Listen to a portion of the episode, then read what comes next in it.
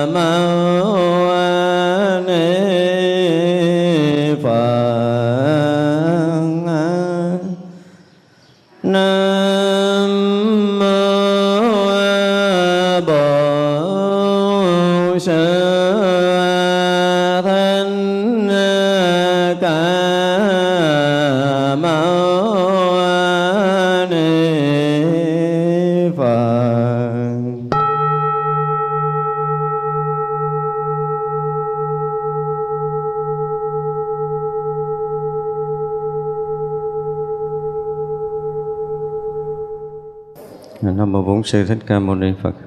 Nam mô Bổn Sư Thích Ca Mâu Ni Phật. Thưa đại chúng, chiều nay chúng ta học tiếp à, cũng dùng tâm này an trụ nơi hạnh Phổ Hiền, lập chí thù thắng, đủ tâm hạnh thanh tịnh, được thần thông rộng lớn, trí tuệ rộng lớn, đến khắp tất cả thế gian rộng lớn, cõi nước rộng lớn, chúng sanh rộng lớn, và diễn nói vô lượng pháp rộng lớn, tạng trang nghiêm viên mãn của Như Lai. Ở đây nó có dùng những cái từ chữ mà chúng ta nói là nó không có phù hợp với những cái uh, chuyên môn. Mình ở đây mình nói là mình lập chí, nhưng mà thực sự không có. Đối với Bồ Tát không có chí hướng, không có ý chí này. Cho nên uh, uh, có thể nói là hạnh nguyện, tức là dùng cái tâm mà vô trước, vô phượt, giải thoát của Ngài Phổ Hiền, hoặc là an trụ nơi hạnh giải thoát của Ngài Phổ Hiền, mà lập cái nguyện thù thắng, lập chí nguyện thù thắng cũng được, cái chí nguyện đó. Tức là khi mà cái người đạt được tới cảnh giới giác ngộ giải thoát rồi á, thì họ luôn ở trong cái trí tuệ sáng suốt, và ngay cái lúc mà nhập đạo á, là họ họ thấy hết tất cả những cái đời kiếp họ đã đi trong sanh tử, đời nào kiếp nào đi trong cõi nào. Và như vậy là thứ đệ đi trong sanh tử để độ sanh, chứ không có lập chí, không có nguyện gì hết đó nha, không có. Vì một người mà sáng đạo thì họ biết nhân duyên của họ,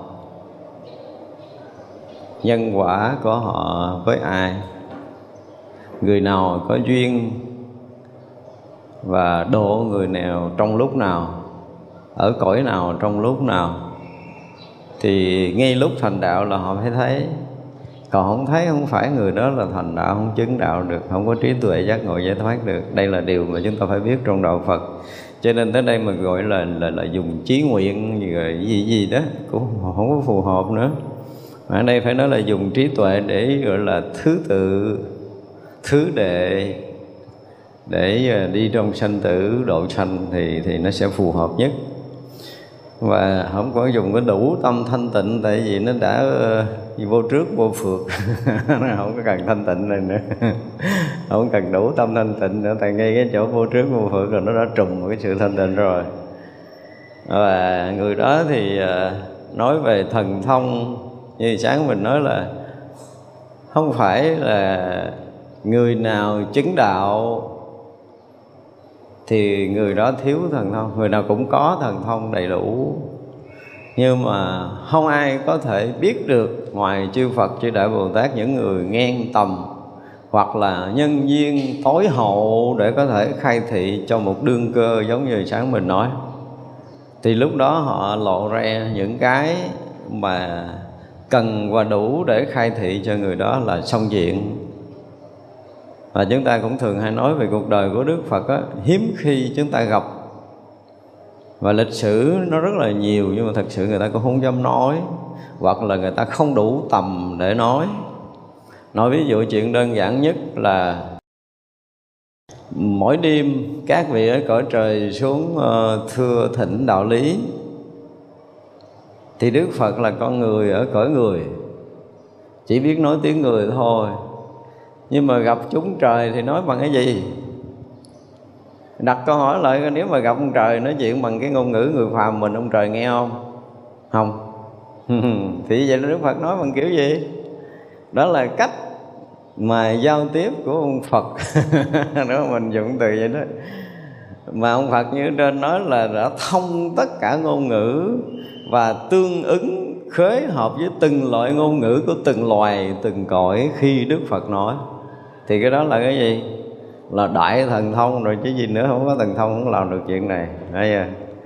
Do đó khi mà à, ví dụ nha, ví dụ có một vị Bồ Tát đang nói Pháp với một cái chúng hội loài người của mình ở đây, ngay tại đây, thì chúng hội loài người của mình chỉ nhìn thấy cái ổng hiện cái thân đó, ổng ngồi chỗ đó, ổng nói tiếng người cho mình nghe, đúng không?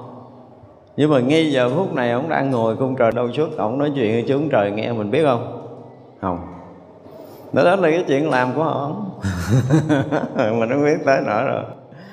Cho nên cái cái mắt phàm và cái hiểu biết cũng như cái nhận định của mình về người này có thần thông hay là không có thần thông, đó là nhận định của người phàm phu. Thấy gì lạ lạ nó cũng hô lên là có thần thông. Và thực sự thần thông thật là cái gì thì ở đây thật sự không ai biết là cái gì nữa, không ai biết. Còn cái chuyện mà biết người ta thế này thế kia, xấu tốt rồi nghĩ xấu nghĩ tốt, làm xấu làm tốt, không phải là không thấy, nhưng mà cái cửa phiền phức đó đó các vị ít xài lắm. Nó mệt lắm. Ví dụ như nhìn một người là từ nhỏ tới lớn, từ đây cho tới chết là không còn sót một mãi tơ nào. Nhưng mà nhiều người như vậy, cả cái chúng trời người nữa chứ không phải là chúng người không. Và thấy như vậy để chi? Để cái lúc mà cái duyên độ họ đó, nghe cái duyên như sáng mà nói, nghe trước cái phút mà mình có thể khai thị họ, thì họ còn một chút rút mắt gì về mình, mà còn một chút dư nghiệp gì mà còn tồn động để có thể ngăn trở cái đạo của họ, thì mình xử lý bằng cái năng lực tâm của mình để mình dọn dẹp phụ một giai đoạn cuối và đẩy nhẹ để họ rớt vào cái chân trời của đạo lý. Thì chỉ cái người đó biết thầy mình tới đâu, còn người thứ ba tuyệt đối không biết. Không ai mà rảnh đem cái chuyện mà ngàn năm tu hành của mình biểu diễn giống như mấy cái tòa hát xiệt ở trên sân khấu, không có đâu. Chúng ta đừng có mong chờ chuyện đó.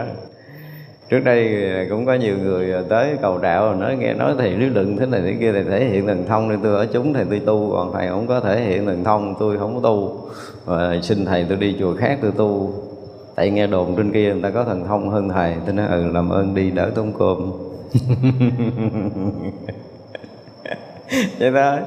À, ra cái chuyện mà có thần thông của Đức Phật và các vị Đại Bồ Tát, chúng ta đừng có bao giờ nghĩ là mình sẽ thấy được, mình sẽ biết được. Đánh giá kiểu phàm phu của mình, dù hết cái thế gian này khen ông thầy nó có thần thông, giá trị gì và được cái gì cho cái người đó? Mình không được vậy đó. Cho nên những cái tiếng khen đó hoàn toàn không có giá trị trong cái việc tu học bản thân họ, chứ đừng có nói là cho cái, cái người đó. Hơn nữa là đạo Phật, ngay cả Đức Phật nó có những cái giới mà không ghi trong cái giới của tỳ kheo một cách rất rõ ràng là không có được sử dụng thần thông nữa.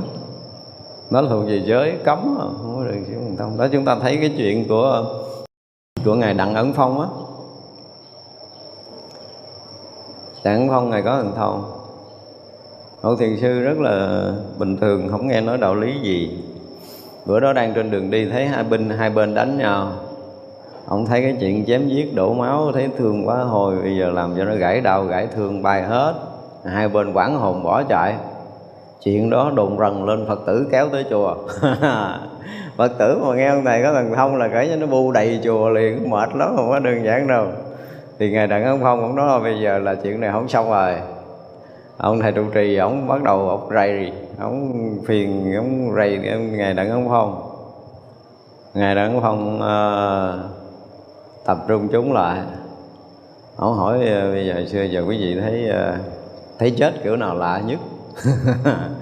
Ông nói là chết nằm thì cũng có rồi, chết ngồi cũng có rồi, chết đứng cũng có rồi. Ông nói gì ai cũng nói dạ có rồi thầy, có rồi thầy. Ông nói là lộn ngược chết, có thằng nào chết chưa? Nó chưa. Ông lộn ngược cũng chết.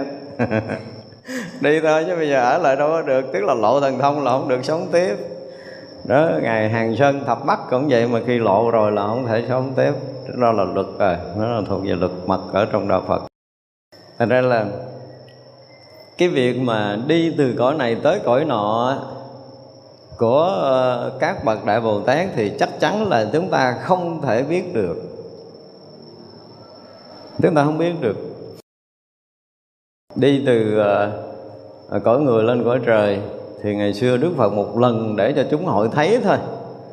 Chứ còn thực sự thì Đức Phật liên tục đi. Đi là cái lịch, cái lịch mà đi uh, gọi là giảng các cõi là đầy đối với Đức Phật. Nhưng mà tại vì cái uh, cái thời điểm đó nó cũng uh, đất nước Ấn Độ nó cũng nặng về cái việc thần thông, cho nên Đức Phật phải uh, phải uh, thị hiện là đi tới một cái nơi đó rồi Đức Phật bay lên cõi trời cho chúng hội thấy, để lên cung trời Đao Lợi giáo hóa ba tháng hè ở trên đó. Ở rồi sau đó là Đức Phật bay về thì cũng bay từ trên trời bay xuống, rồi chúng hội đứng ra đón rước rồi rồi vậy đó. Thế là lần đầu tiên Đức Phật biểu diễn trước công chúng thì có. Nhưng mà đó là cái cách mà Đức Phật muốn thể hiện để cho cái cái loài người của mình thấy rõ ràng là người chứng đạo nó có, chứ không phải là không có thần thông. Nhưng mà cả đời Đức Phật chỉ là một lần, một lần cho cho cho gọi là quần chúng, rất là nhiều lần cho chúng tỳ kheo. Và như cái cái lần mình nói cái chuyện mà độ ông Ca Diếp á, thì Đức Phật cũng đã đã thể hiện thần thông, tức là những cái gì rất là đặc biệt thì Đức Phật cũng sẽ thể hiện. Nhưng mà thường đó là cái thần thông mà mình thường thấy giống như ở trên là nhiều, tức là là một á, là thông hiểu tất cả ngôn ngữ của các loài các cõi. Thứ hai là sử dụng ngôn ngữ để thông tất cả các loài các cõi, tương ưng và khế ứng với tất cả các loại ngôn ngữ khi Đức Phật nói, cũng như là các vị Bồ Tát. Bây giờ thì có không ít các vị Bồ Tát ở cõi mình xuất hiện thì xuất hiện trước chúng hội, xuất hiện ở trong chùa, thấy họ đi tới lưu đi bộ rồi nó y như mình ở trong chùa. Nhưng mà cái việc họ họ giáo hóa cõi khác mình không biết à. Cái chuyện này là cái chuyện bí mật. Không phải bí mật, nhưng mà có làm đi mình muốn trợn con mắt mình lên mình nhìn, mình nhìn cũng không có ra. Hoặc là lúc đang nói chuyện đây thì các vị luôn nói chuyện với các vị cõi trời mình cũng không nhìn ra. Tại vì cái việc mà gọi là cái gì sử dụng cái uh, cái ngôn ngữ mà gọi là cái, sử dụng cái ngôn ngữ gốc để có thông các cõi á, thì ai mà chưa tới cái trình độ này thì chúng ta được xem người đó không phải là thánh luôn nữa. Tất cả các vị thánh đều phải biết. Tại vì khi mà gọi là thầy tam giới, làm chủ tam giới hoặc là vượt qua tam giới này, thì tất cả những cái cái đời kiếp mà đã trải qua hoặc là các loài các cõi đã trải qua trong tam giới này, thì vị đó đủ sức để có thể một là lui tới, hai là là giảng dạy, thứ ba là có thể giúp đỡ khai thị gì gì đó. Là tất cả điều đó là cái vị Bồ Tát, vị vị thánh đã biết và làm được hết. Chứ đừng có nghĩ các vị La Hán không có làm được là chúng ta sai á. Thật ra là nhiều khi mình mới học vỡ lòng kinh điển Đại Thừa, nhất là hồi xưa mình học Diệu Pháp Liên Hoa, tôi không biết làm sao mà tôi, tôi bỏ được cái đoạn trời thần đất lở khiến người ta bị hiểu lầm đó. Tức là ba lần ngày, ngày Xá Lợi Phất thưa thỉnh Đức Phật chuyển Pháp Luân, thì khi đó liền khi đó Đức Phật là hứa sẽ diễn kinh Diệu Pháp Liên Hoa. trong hội chúng có năm trăm vị tỳ kheo cư sĩ đứng dậy bỏ đi, rồi mới nói là hạt lép này nó kia, nguyên một cái đoạn dài đó đó, khiến người ta bị hiểu lầm. Và trong dân gian vẫn còn, bây giờ nó đến hiện bây giờ ngay cả tăng ni bây giờ mình vẫn còn trong đầu của mình là Động Căn La Hán, Đại Căn La Hán nữa, đúng không? Còn không? Trừ trường hợp mấy vị nghe tôi giảng. Còn nếu mà không nghe tôi giảng, bên ngoài mà ngon đọc kinh diệu pháp liên hoa đi, thì trong đó nó có Động Căn La Hán, Đại Căn La Hán. Động Căn La Hán là những người chứng đạo rồi, là kể như nhập niết bàn, không có khả năng giáo hóa chúng sanh, không có cái gì hết. Còn Đại Căn La Hán là phát tâm là đi về là hành hạnh Bồ Tát, rồi mới gọi là uh, chuyển tiếp sinh tử của mình, là phần đoạn sinh tử. Các vị La Hán là chuyển tiếp sinh tử lung tung ở trong đó, giảng rất là nhiều. Và hồi xưa hình như tôi cũng bị vướng ở trong đó. Nhưng bây giờ mình phải nói là sám hối không kịp, do những cái sai lầm của mình trong cái lúc của mình là chưa có đủ tầm. Chứ còn bất kỳ vị Thánh La Hán nào cũng đủ sức để có thể diễn nói pháp cho các loài các cõi nghe, thông với các loài các cõi, tương ưng ngôn ngữ với các loài các cõi. Đó là những cái đại thần thông các vị La Hán. Chúng ta không bao giờ mà thấy vị La Hán nào mà thiếu cái này nha. Chúng ta nên biết như vậy. Thường là các vị chứng thánh đều có cái này hết đó. Bây giờ rất là nhiều người vì cái gọi là cái duyên phải xuống cõi người của mình, nhưng mà cũng có cái duyên ở nhiều loại, nhiều cõi, họ phải lui tới. Có những người ở cõi người của mình mà họ có những cái cõi đó, hả? Cõi người của mình chưa bằng phần tỷ cái cõi của họ đang có, mà chúng dân của họ là gấp một tỷ lần chúng dân ở cái cõi này, tức là không có đếm được. Thì như vậy là họ cũng phải lui tới giáo hóa cái cõi đó, chứ có họ có những người có nhiều cõi nước chứ không phải là một cõi đâu. Cõi này ví dụ xuống cõi này họ không phải họ làm chủ, mà họ xuống cõi này họ giáo hóa một cái duyên nào đó thôi, chứ cõi này không phải là cõi của họ. Có những cái được gọi là cõi của họ, cõi nước của họ. Và cõi nước của họ là chúng dân ở đó nó cao hơn cõi người nhiều, đông hơn cõi người, lớn hơn cõi người nhiều, và họ thuần khiết thanh tịnh hơn cõi người nhiều. Đó thì cõi đó là cõi của họ, và họ thậm chí họ làm chủ từng cõi dân một. Ở đây nó có một cái khác nữa, tức là mình chưa hiểu hết về cái cái gì, cái năng lực của một cái vị chuyển luân thánh vương. Năng lực chuyển luân thánh vương nó mênh mông lắm, như trong kinh đã nói, mình cũng đã từng nhắc đi nhắc lại. Nhưng rồi á, mà mình nhìn kỹ á, đương nhiên là vị chuyển luân thánh vương, luân thánh vương là cái phước và cái trí của họ. Họ thị hiện làm chuyển luân thánh vương, nếu như họ thị hiện thành Phật thì họ sẽ thành Phật, vì họ là một vị đại Bồ Tát thực sự, cho nên cõi nước của họ mênh mông lắm. Mình nói làm vua Đông Thắng Thần Châu, Tây Ngưu Bá Châu, Bắc U Lâu Châu rồi, thực thật đó là không phải là, là khắp các tam giới này, chỗ nào cũng là cái cõi của họ, và họ làm chủ một cách hoàn toàn. Tất cả chúng dân trong cõi đó muốn làm cái gì họ cho làm. Vì làm chủ đó đó, nó không phải như mình ở đây nha. Ví dụ như bây giờ ở đây là ra cõi mình ra đủ luật pháp, mỗi một nước nó có một cái luật riêng, pháp riêng, có hiến pháp riêng, có cái cách hành xử sinh hoạt riêng riêng riêng, cái quản lý, cái cái chấp trưởng riêng, cái quyền lực riêng, cái cách điều hành riêng, cái gì cũng riêng hết á. Mà ngay cả một đất nước thôi, nó mỗi một miền nó có cái sinh hoạt riêng, rồi một tỉnh nó có một cái cách sinh hoạt riêng. Ra luật vậy thôi, chứ người nào sống trong đó có phạm cái gì, sai cái gì là người chủ tịch tỉnh không có biết hết đâu. Mặc dù cho tình báo, cho an ninh, cho đủ thứ hết, nhưng mình không biết hết. Nhưng cái cõi mênh mông kia, hàng tỷ tỷ tỷ chúng dân như vậy, thấy chưa? À, như mình mình nói cái cõi mà mà mà nó sử dụng cái iPad không đó, nguyên một cái cõi nước nó mênh mông như vậy, không có đếm được cái dân số ở đó, không có đếm được. Mình dụng từ theo cái kiểu cái nghĩa thế gian mình là không đếm được, nhưng mà cái người chủ của cái cõi đó đó, họ có quyền phát cái sóng của họ ra để cho tất cả các máy đó hoạt động, hoặc là họ tắt tất cả các máy đó, là quyền của họ. Nó giống như cái dạng chơi vi tính mà có máy chủ, cúp máy chủ là kể như đi hết á. Thì cái kia nó là cái tâm của họ mở ra để cho chúng dân để sinh hoạt, hoặc là đóng lại là chúng dân đó không có sinh hoạt. Có những cái mà chúng ta không thể không thể nghĩ, không thể lường, không thể hiểu được. Nó không có giống giống như cái cõi của mình. Người thì nó có cái dạng giống giống. nhưng mà ta thanh thoát, ta nhẹ nhàng, ta thanh tịnh lắm đó, nó không phải giống như cái cõi của mình. Cho nên cái việc mà lui tới các cõi là cái việc thần thông của các vị, nhưng mà đó là cái việc riêng trong cái hạnh nguyện, trong cái nhân duyên giáo hóa của của các vị. Cái đó là cái mà mình không hiểu nổi, cho nên là gọi là thần thông rộng lớn ở trên đó. Nó có một cái sự thật ở trong cái tất cả các vị đã đã chứng ngộ, hoặc là tất cả các vị Bồ Tát. Trí huệ rộng lớn thì mình cũng đã nói nhiều rồi ha. Tất cả những cái sai biệt tâm đó ở trên, giống như trên nói rồi đó, hiểu tất cả những ngôn ngữ của người ta, tức là những cái sai biệt nơi tâm của người ta là phải phải biết chứ, hiểu không? Đó là cái thứ nhất. Ngoài cái hiểu ra thì còn có cái khả năng để chuyển hóa, chứ không phải hiểu không rồi thôi, hiểu không rồi đâu giúp được người ta cái gì. Biết để giúp người chứ không phải biết để thị phi.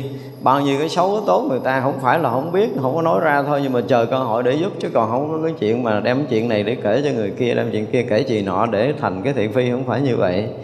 Nhưng mà đối với cái trí tuệ đó thì một á, là ngay khi nhập đạo họ thấy, chứ không cần tới những cái đời kiếp mà họ đi các cõi, hiểu chưa? Ngay khi học đạo, ngay khi mà chứng đạo thì tất cả những chuyện thấy biết về về tâm của chúng sanh, tại vì thấy gọi là thiên nhãn minh đi, thấy cái nói cái thiên nhãn minh đó đó, thì sẽ thấy chúng sanh được đang mặt, có mặt ở đây, đời sau sẽ sanh đi đâu, hiểu không? Mà đời sau sanh đi đâu là nguyên nhân gì? Họ có cái nghiệp gì, họ có cái quả gì để sanh cái cõi nào? Bị đọa hay là được là siêu thoát, hay là được sanh cõi lành, sanh cõi dữ, được giàu hơn kiếp này hay là nghèo hơn kiếp này. Tất cả mọi cái đó đều nghi khi chứng đạo là các vị Bồ Tát, các vị La Hán đều thấy rất là rõ những cái điều đó. Thấy rõ. Do thấy rõ tức có nghĩa là thấy cái nghiệp của họ hiện tại và những cái nghiệp tương tục của họ liên tục từ đời này và tới kiếp nọ, mà không phải đời này mà tương tục từng ngày, từng giờ, từng phút, từng giây trong đời sống của họ, là người ta thấy rõ, thấy rất rõ. Chúng ta dùng cái từ như vậy là gọi là thấy rất rõ. Thấy nó như một cái màn lưới mênh mông là, là, là, là, là đã trùm khắp cái pháp giới này. À, mỗi một cái rút mắt là mỗi một cái nghiệp, mỗi một cái nghiệp họ phải trải qua bằng cái gì, mà trả bao lâu mới hết, rồi trả như thế nào, họ sướng sao, khổ sao, buồn sao, vui sao, tất cả mọi cái đó đều thấy. Thì cái đó được xem là cái gì? Đó là cái thiên nhãn minh của cái vị thánh. Mà thấy được vậy là xem như là thần thông rồi chứ gì nữa, đúng không? Cho nên đó là nếu như các vị thánh mà đi các cõi, thứ nhất là không biết cái nghiệp, không biết cái nhân quả của các loài các cõi đó thì các vị không đi tới. Phải dùng cái từ là không đi tới luôn, tại vì không biết lấy gì giáo hóa. Do đó mà à, chúng ta thấy là cái việc mà thần thông lớn. Rồi à, ở đây dùng từ là cõi nước lớn. Đó như nãy mình nói á, cõi mình có tám tỷ người, chưa bằng một phần tỷ, đi thừa tỷ của những cái cõi nước kia. Tức là chúng dân không tính kể được, mênh mông không thể tính kể được. Thật ra là chúng ta có nhìn thấy những cái uh, ban đêm chúng ta nhìn lên trời, ta thấy những cái vì sao, tức là những cái hành tinh đang có trong vũ trụ này. Nó xa xôi thì mình thấy nó chớp nhán chớp nhán, nhưng mà nó tẩy nó, nó cách mình cả hàng tỷ năm ánh sáng, nó xa lắm, xa lắm. Nhưng mà nếu nó lớn thì quả địa cầu mình so với là cái gì? Ngay trong cái hệ mặt trời này thôi thì quả địa cầu của mình nó cũng không có không có lớn hơn các cái hành tinh như sao Kim, sao Mộc nữa. Nhỏ hơn về diện tích đó. Và chúng dân cũng vậy, ít hơn. Rồi văn minh cũng đi sau hơn, vân vân, nhiều cái chuyện sao. Thì những cõi nước thực sự mênh mông, ví dụ như cõi trời vượt hơn cõi người là cõi trời. Thì một cõi trời, thứ nhất là phước báo họ hơn mình, thứ hai là tuổi thọ hơn mình, thứ ba là sắc đẹp hơn mình, thứ tư là lầu đài hơn mình, thứ tư là y phục hơn mình, cái thực phẩm hơn mình, nói chung là rồi cái chuyện lui tới họ hơn mình, họ tự do hơn, tất cả mọi cái đều hơn. Và cõi nước mênh mông đại hải của họ cũng kinh khủng lắm. Không ở cái kiểu mà nói chung là mình vẫn còn cái kiểu cái kiểu mà gọi là gì, ở tập thể cái kiểu của mình. Cái cõi nước, có một số cõi nước của quý vị tưởng tượng nha, nếu như là cái đất của họ cũng không có đo được. Có những cái cõi mình thấy trống quách à, trống quách à. Từ cái chỗ của một người này mà đi tới cái chỗ của người kia, nếu mà nói phải đi xa hơi của cái cõi của mình với vận tốc là một trăm ki lô mét trên giờ thì phải đi một trăm tiếng đồng hồ mới tới chỗ đó. Là cái ranh đất của một người á, mình tưởng tượng vậy đi. Có những cái cõi nước mà họ một người ở thôi là cái đất để họ sinh hoạt, rừng cây núi non sông suối là riêng của họ, của cái phước của họ được chiêu cảm bởi cái lâu đài đó, cái đất cái nước, tất cả cái sinh hoạt của họ đó. Mà cõi người của mình mà phải chạy tốc hành vậy là phải trừ một trăm cho tới hai trăm tiếng là ít đó, tôi nói một hai trăm ngày á thì mới qua hết cái ranh giới của một người, một người thôi đó. Nó có những cái cõi nước vậy mà càng cái cõi nào, cái cõi nước nó càng lớn chừng nào thì cái cái nhà ăn, nơi ăn chống ở, để mình dùng từ đơn giản là nó phải lớn, phải rộng, mênh mông tùy theo cái phước của họ. Thì đó cũng được gọi là cõi nước lớn, nhưng mà chúng sanh về cõi đó thì có những cái cõi đó thì rất là thưa người, cõi đó thì thưa người. Có những cái cõi ở mà rồi mình nói là chật nứt, nhìn thì không thấy mặt đất. Không phải họ nghèo, họ không có đất. Cõi đó không phải họ nghèo, họ không có đất. Nhưng mà chúng sanh ở cái cõi đó nó hay ở cái chỗ là gì? Họ không có cần cái gì ngoài cái chỗ là phải ngồi xuống đó thiền định và và đứng lên múa hát, và ngồi xuống thiền định và đứng lên múa hát. Họ không cần cái gì hết á.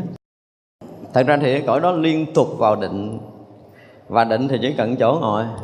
Mình nhìn, mới nhìn á, thì mình thấy rõ ràng là họ chật nứt trong cái cõi nước đó, không có chỗ để chàng chân, không có chỗ để chàng chân. Nhưng mà muốn muốn thêm gấp mười lần, gấp trăm lần, gấp triệu lần, gấp tỷ lần thì vẫn có thể chứa thêm được. Nó giống như cái kiểu mà đất của Thạch Sanh vậy đó. Nó thì nhìn thì mình thấy rõ ràng vậy, tại vì tâm của họ đã đã là gì? Họ họ không cần gì hết á. Họ cần cần cần nhập định, mà khi họ nhập định rồi thì cái chỗ cái nơi họ không cần nữa, họ không cần đất nữa. Nhưng mà đó là cũng là một cái cõi mênh mông với dày đặc chúng sanh. Cho nên trong tam giới là có nhiều nhiều những cái cõi mà chúng ta không thể nào mà hiểu bằng cái kiểu hiểu của loài người mình mà mình hiểu được, không ai hiểu được. Nó khác một chút, cái tâm thức là hoàn toàn khác nhau mọi cái sinh hoạt đời sống của cái cõi đó, và khác nhau một chút tâm thức. Ví dụ như chúng ta ở đây nha, mình ví dụ ví dụ rất là nhỏ thôi. Là hai người vào chùa cúng, mỗi người cúng đúng năm ngàn. Người giái kiểu còn, còn mà con cúng người Phật kỳ này năm triệu, xin Phật cho con trúng số đột đắc rồi ha, con mua được cái xe hơi đẹp, con làm ăn trúng mánh gì gì gì đó, ăn cất nhà lầu gì tùm lum, giá đủ thứ. Đúng không? Mọi người cúng dường thì con thành tâm cúng dường tam bảo, mong tam bảo được trường tồn, chúng sanh được lợi lạc hay gì đại khái như vậy. Câu giái rất là đơn giản. Thì hai người quả báo hoàn toàn khác nhau.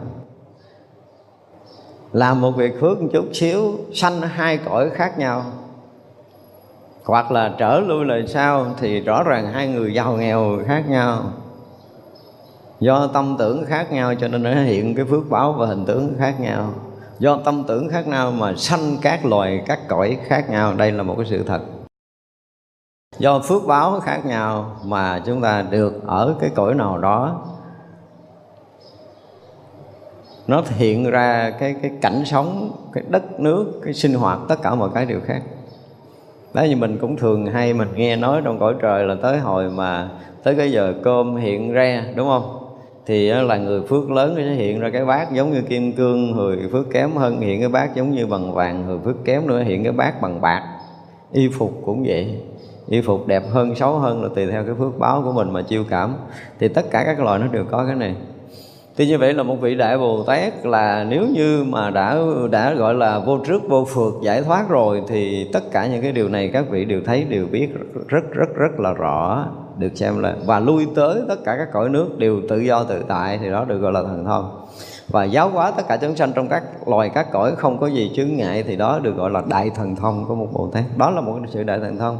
Không cần phải nói chuyện cái cõi này, không cần biểu diễn cõi này, mà họ đi giáo hóa, họ đi giúp đỡ các loài các cõi. Mà nếu sau này mình biết được, sau này mình biết được thì rõ ràng là cái việc này nó còn kinh khủng mà mình không có tưởng nổi. Là ở đây thì không thấy ổng cái gì mà ổng muốn lên trời, cái là mấy ông trời đón rước vô mời vô giảng thời, mà thấy ổng đóng cửa ngủ chỗ đó. Mình đâu có biết được đâu. Thật ra là thần thông của các vị Đại Bồ Tát là chúng ta đừng có bao giờ dùng cái tâm phàm để mà theo dõi, không có được cái gì nó hay hay, nó lạ lạ, nó kỳ kỳ, đặng mình đồn đồn cho nó vui, không có đâu. Mà các vị đó không bao giờ thể hiện để cho mình thấy. Sự thấy biết của các vị là thứ nhất là gì? Thấy được tâm của chúng sanh, thấy được nghiệp quả của chúng sanh. Đó là cái thứ nhất. Cái thứ hai là trí chứng tất cả những cảnh giới chứng của các bậc thánh. Này đang nói về trí nha.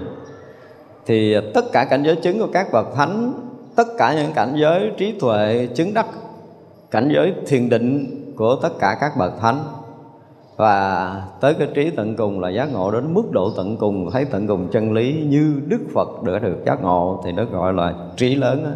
Trí lớn là thấy như vậy. Mà mình thường hay nói là cái thấy, cái thấy gì? Cái thấy ở nơi hiện tiền. Thì ngay ở cái khoảnh khắc hiện tiền này mà mình chỉ thấy những cái trước mắt, những cái bên tai thì mình là phàm phu.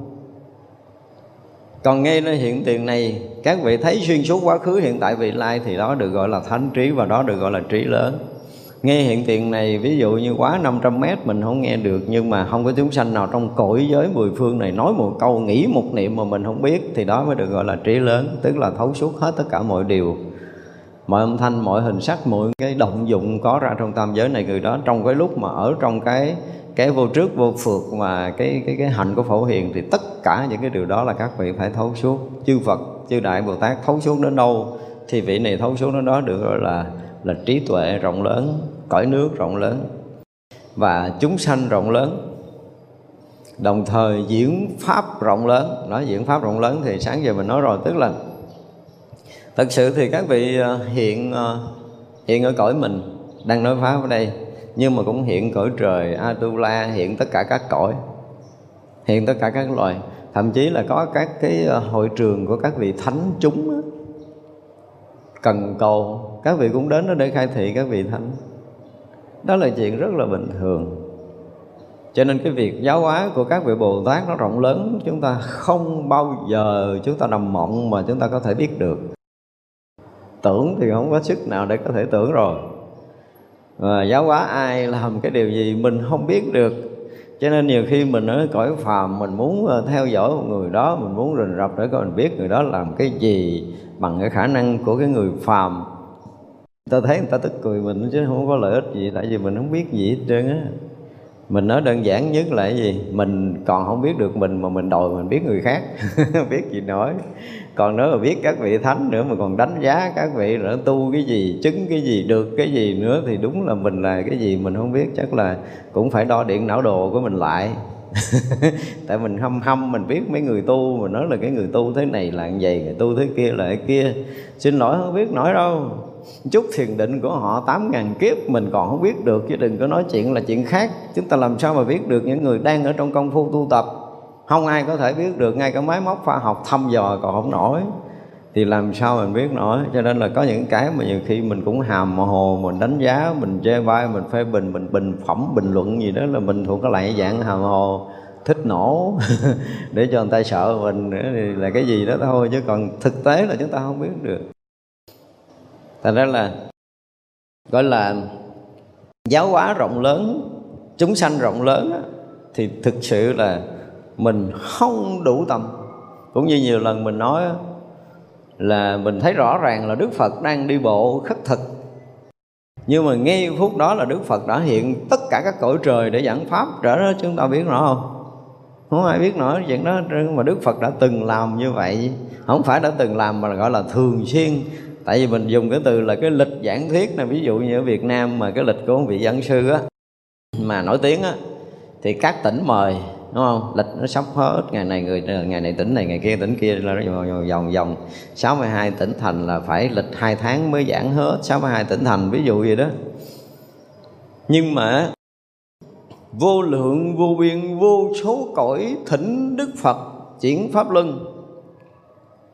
Thì như vậy là có những cái loài, có những cõi là Đức Phật phải thị hiện hiện thân của những loài, những cõi đó. Hiểu không? Thì Đức Phật xuất hiện, ví dụ như số những cõi trời cần thiết xuất hiện thì Đức Phật sẽ xuất hiện. Nhưng có những cái cõi mình tưởng tượng giống như là bây giờ bữa nay mình giảng cái bắt đầu chúng thâu âm. Chúng thâu âm cái chủ nhật tuần sau thầy không có thôi, nó lấy cái bài giảng cũ nó phát, chúng cũng ngồi nghe như vậy. Nói kiểu kiểu giống vậy để mình tưởng tượng để coi là thâu âm đi. Kiểu giống vậy nhưng mà cái cái cách nói hồi sáng nó hay hơn là vì Đức Phật đã hiểu rõ tất cả những ngôn ngữ của chúng sanh muôn loài khắp tất cả ở cõi nước mười phương. Và khi Đức Phật mà dùng ngôn ngữ mà mình thường hay dùng từ là cái ngôn ngữ gốc đó đó, thì nó thông với tất cả các loài các cõi. Cho nên Đức Phật cũng là gọi là nhận lời cầu thỉnh của vị quốc chủ. Tức là ví dụ như có những cái cõi của mình á, thì ví dụ như người lãnh đạo của nước mình là chủ tịch hay là bí thư mời một cái vị thánh tăng nào đâu về đây giảng, thông báo cho toàn quốc. Nhưng mà thực sự là nghe nhiều nhất là chỉ cần một phần trăm, hai phần trăm mà không có nghe hết cõi nước đâu. Nhưng mà cái, cái cõi khác có thật sự có những cái cõi mà gọi là thuần thuần đạo, thì khi mà đã được Đức Phật mà nhận lời thuyết giảng thì đúng ngày giờ đó là toàn dân ở cái cõi quốc đó đều hội tụ về một hội trường hoặc là ở một cái nơi nào đó để lắng tâm nghe lời dạy của Đức Phật. Thì Đức Phật mặc dầu không xuất hiện nhưng âm thanh của Đức Phật sẽ xuất hiện ở cõi quốc đó, nói chuyện cho cõi quốc đó nghe, tương ưng với ngôn ngữ, tương ưng với cái sự hiểu biết và khai thị cho cõi quốc đó. Cho nên cái việc mà giáo hóa gọi là giáo hóa rộng khắp đó, không có nghĩa là nói một cái là toàn thế giới mình tám tỷ người lên mạng nghe được hết. Ví dụ vậy không cần. Cõi mình có nhiêu, có tám tỷ người có nhiêu chưa chắc đủ vốn cho một thời gian của các vị Bồ Tát không đủ đâu không đủ Cho nên là giáo hóa rộng lớn của các vị là thiệt là rộng lớn, thiệt là mênh mông, chúng ta không có tưởng nổi. Các vị Bồ Tát và chư Phật giáo hóa chúng ta không bao giờ tưởng nổi cái việc mà các vị làm Phật sự trong một khoảnh khắc một nữa. Cả đời mình đó, chứ đừng có nói là, là, là bây giờ mình còn chưa hiểu được một cái phần rất là nhỏ. Có hiểu chăng giống như mũi lấy cái chân mình chấm xuống biển rồi là dính miếng nước giữa đại dương, mình hiểu chắc cả chừng đó là quá là quá lớn rồi chứ không thể lớn hơn được. Ra cái việc mà giáo hóa cho tất cả các cõi nước rộng lớn ở khắp mười phương này là một cái chuyện của các vị Bồ Tát, đó là cái chuyện thường, đó là chuyện thường. Ví dụ như hôm nay mình nói ở đây thì có nhiều người nghe trực tiếp rồi, có thể là nhiều nước trên thế giới nghe. Thì đó cũng là chuyện thường, nó cũng nhỏ, nó không có lớn, nó rất là nhỏ, chuyện rất là bình thường của các vị Bồ Tát. Nhưng mà cái việc lớn là gì? Là khai mở được cái đạo lý để cho các vị mà viên mãn đạo của Như Lai. Đó, đó là chuyện lớn đó. Còn chuyện quá giáo hóa bình thường để người ta hiểu đạo, người ta tu, người ta tốt hơn, người ta nhập định, người ta ra định, người ta mở tuệ, thì đó là chuyện bình thường, đó là chuyện bình thường. Vì muốn một người chứng được Phật quả thì đó mới là chuyện lớn. Và người đó có thể nhập được cái cảnh giới Phật sau cái lời khai thị đó mới là chuyện lớn đó. Tức là khai thị cho một người chứng thành Phật quả là mới là cái chuyện tối hậu của Bồ Tát. Do đó có nhiều khi á, là mình giáo hóa một người đó từ đời này qua kiếp nọ hằng hà sa số kiếp trong vô lượng sanh tử, họ đi cõi này đi cõi kia là đều gặp mình. Và mình thậm chí là, là, là tới từng cõi để khai thị cho họ, trải qua hằng hà sa số kiếp rồi. Nhưng mà nó chờ đợi cứ là nâng tầm nâng cấp cho họ lớn lên rồi mặt trí tuệ họ thấy biết rộng lớn hơn, họ thiền định sâu hơn, cho tới một ngày mà người này chuẩn bị chứng thành Phật quả mà mình đang bận giáo hóa ở cõi kia kìa. Nhưng mà đúng ngày giờ phút giây đó phải xuất hiện khai thị cho người này chứng Phật Phật, thì đó mới là chuyện làm chính. Mặc dù xuất hiện ở cõi người của mình, nhưng mà ông này ở cõi trời tam thập tam thiên kia kìa thì đúng ngày giờ phút giây đó mới xuất hiện khai thị ông cái đã, để cho ông đó thành Phật ở cõi nước đó đó.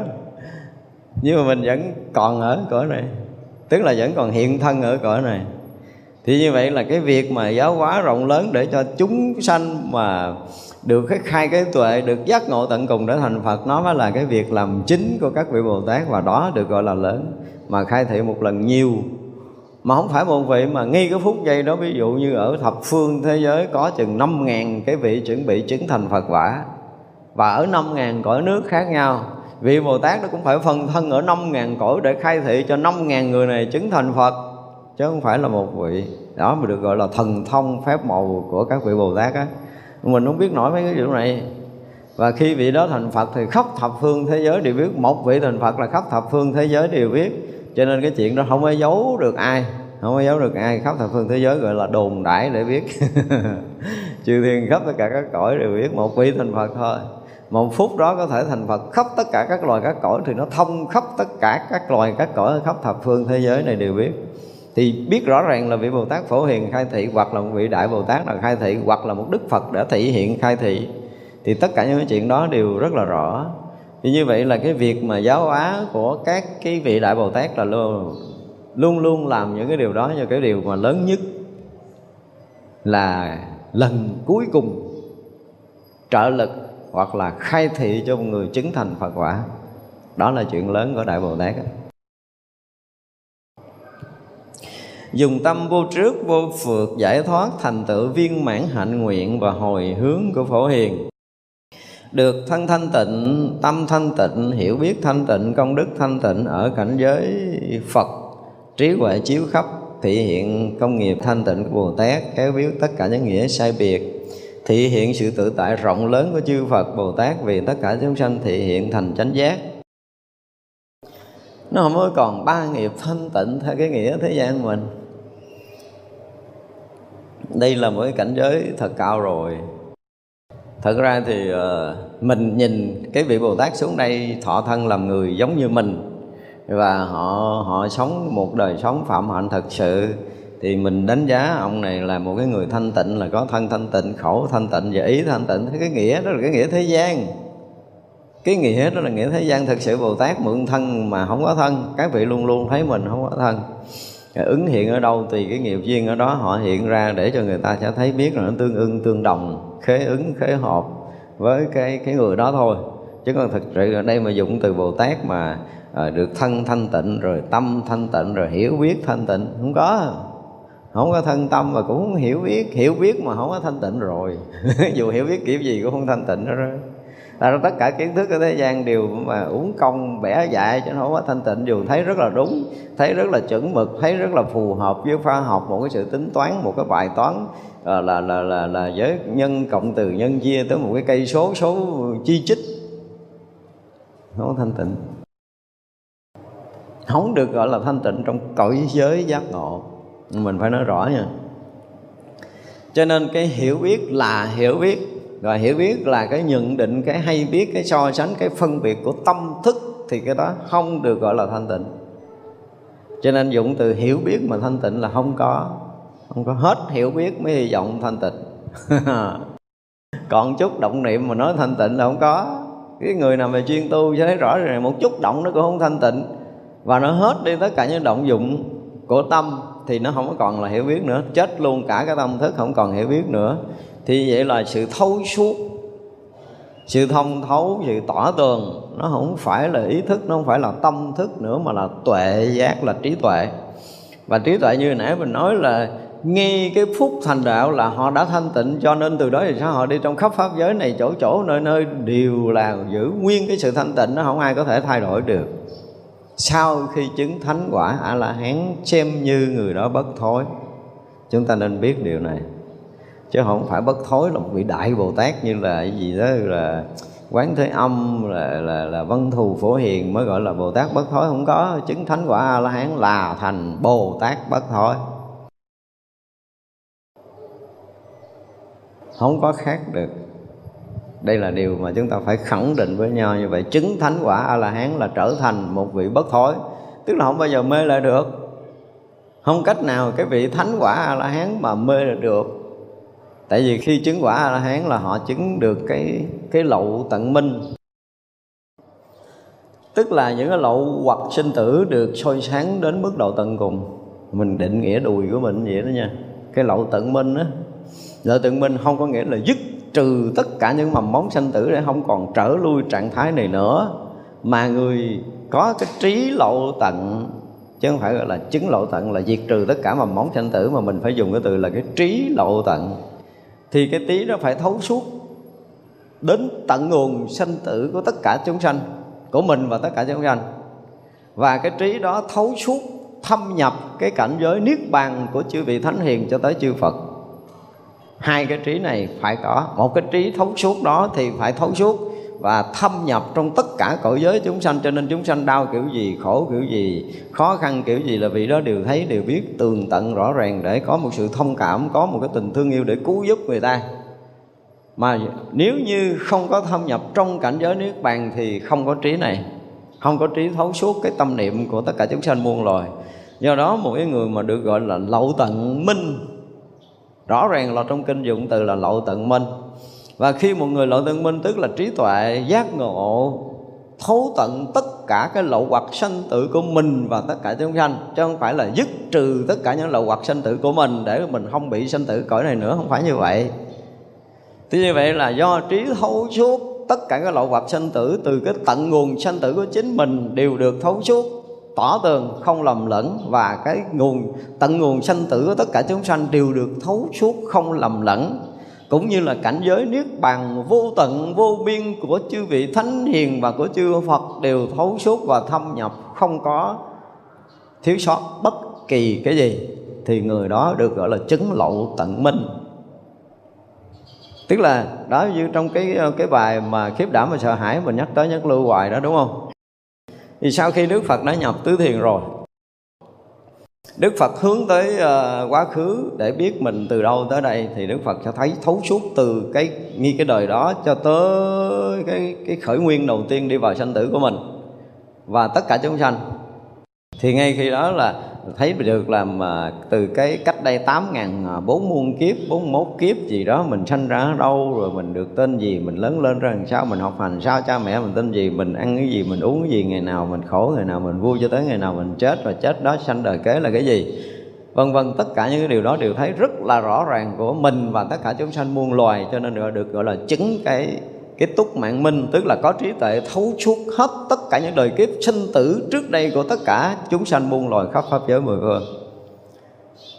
Và khi Ngài hướng tâm tới cái việc sinh tử của mình và tất cả chúng sanh, thì Ngài thấy rõ là tất cả chúng sanh đang có mặt trong pháp giới mười phương này, đời này đang là người hay là đang trời hay là đang ở Atula hay là đang ở cõi giới nào, thì sau khi bỏ thân mạng này thì sanh đi đâu, và hết mạng đó rồi sanh đi đâu nữa, hết mạng đó rồi sanh đi đâu nữa, sanh sanh sanh, sanh riết, cho tới một ngày người này chứng thành Phật quả ở cõi nước nào đó, là gọi là thấu suốt tới tận nguồn sinh tử của tất cả chúng sanh, thì được gọi là chứng thiên nhãn minh. Chứng thiên nhãn minh không có nghĩa là thấy hết những cái đời kiếp sanh tử, thấy tới đâu thì trong kinh không diễn tả, nhưng phải thấy được tất cả chúng sanh đều là Phật ở cái cõi nước của chính họ thì mới được gọi là chứng thiên nhãn minh.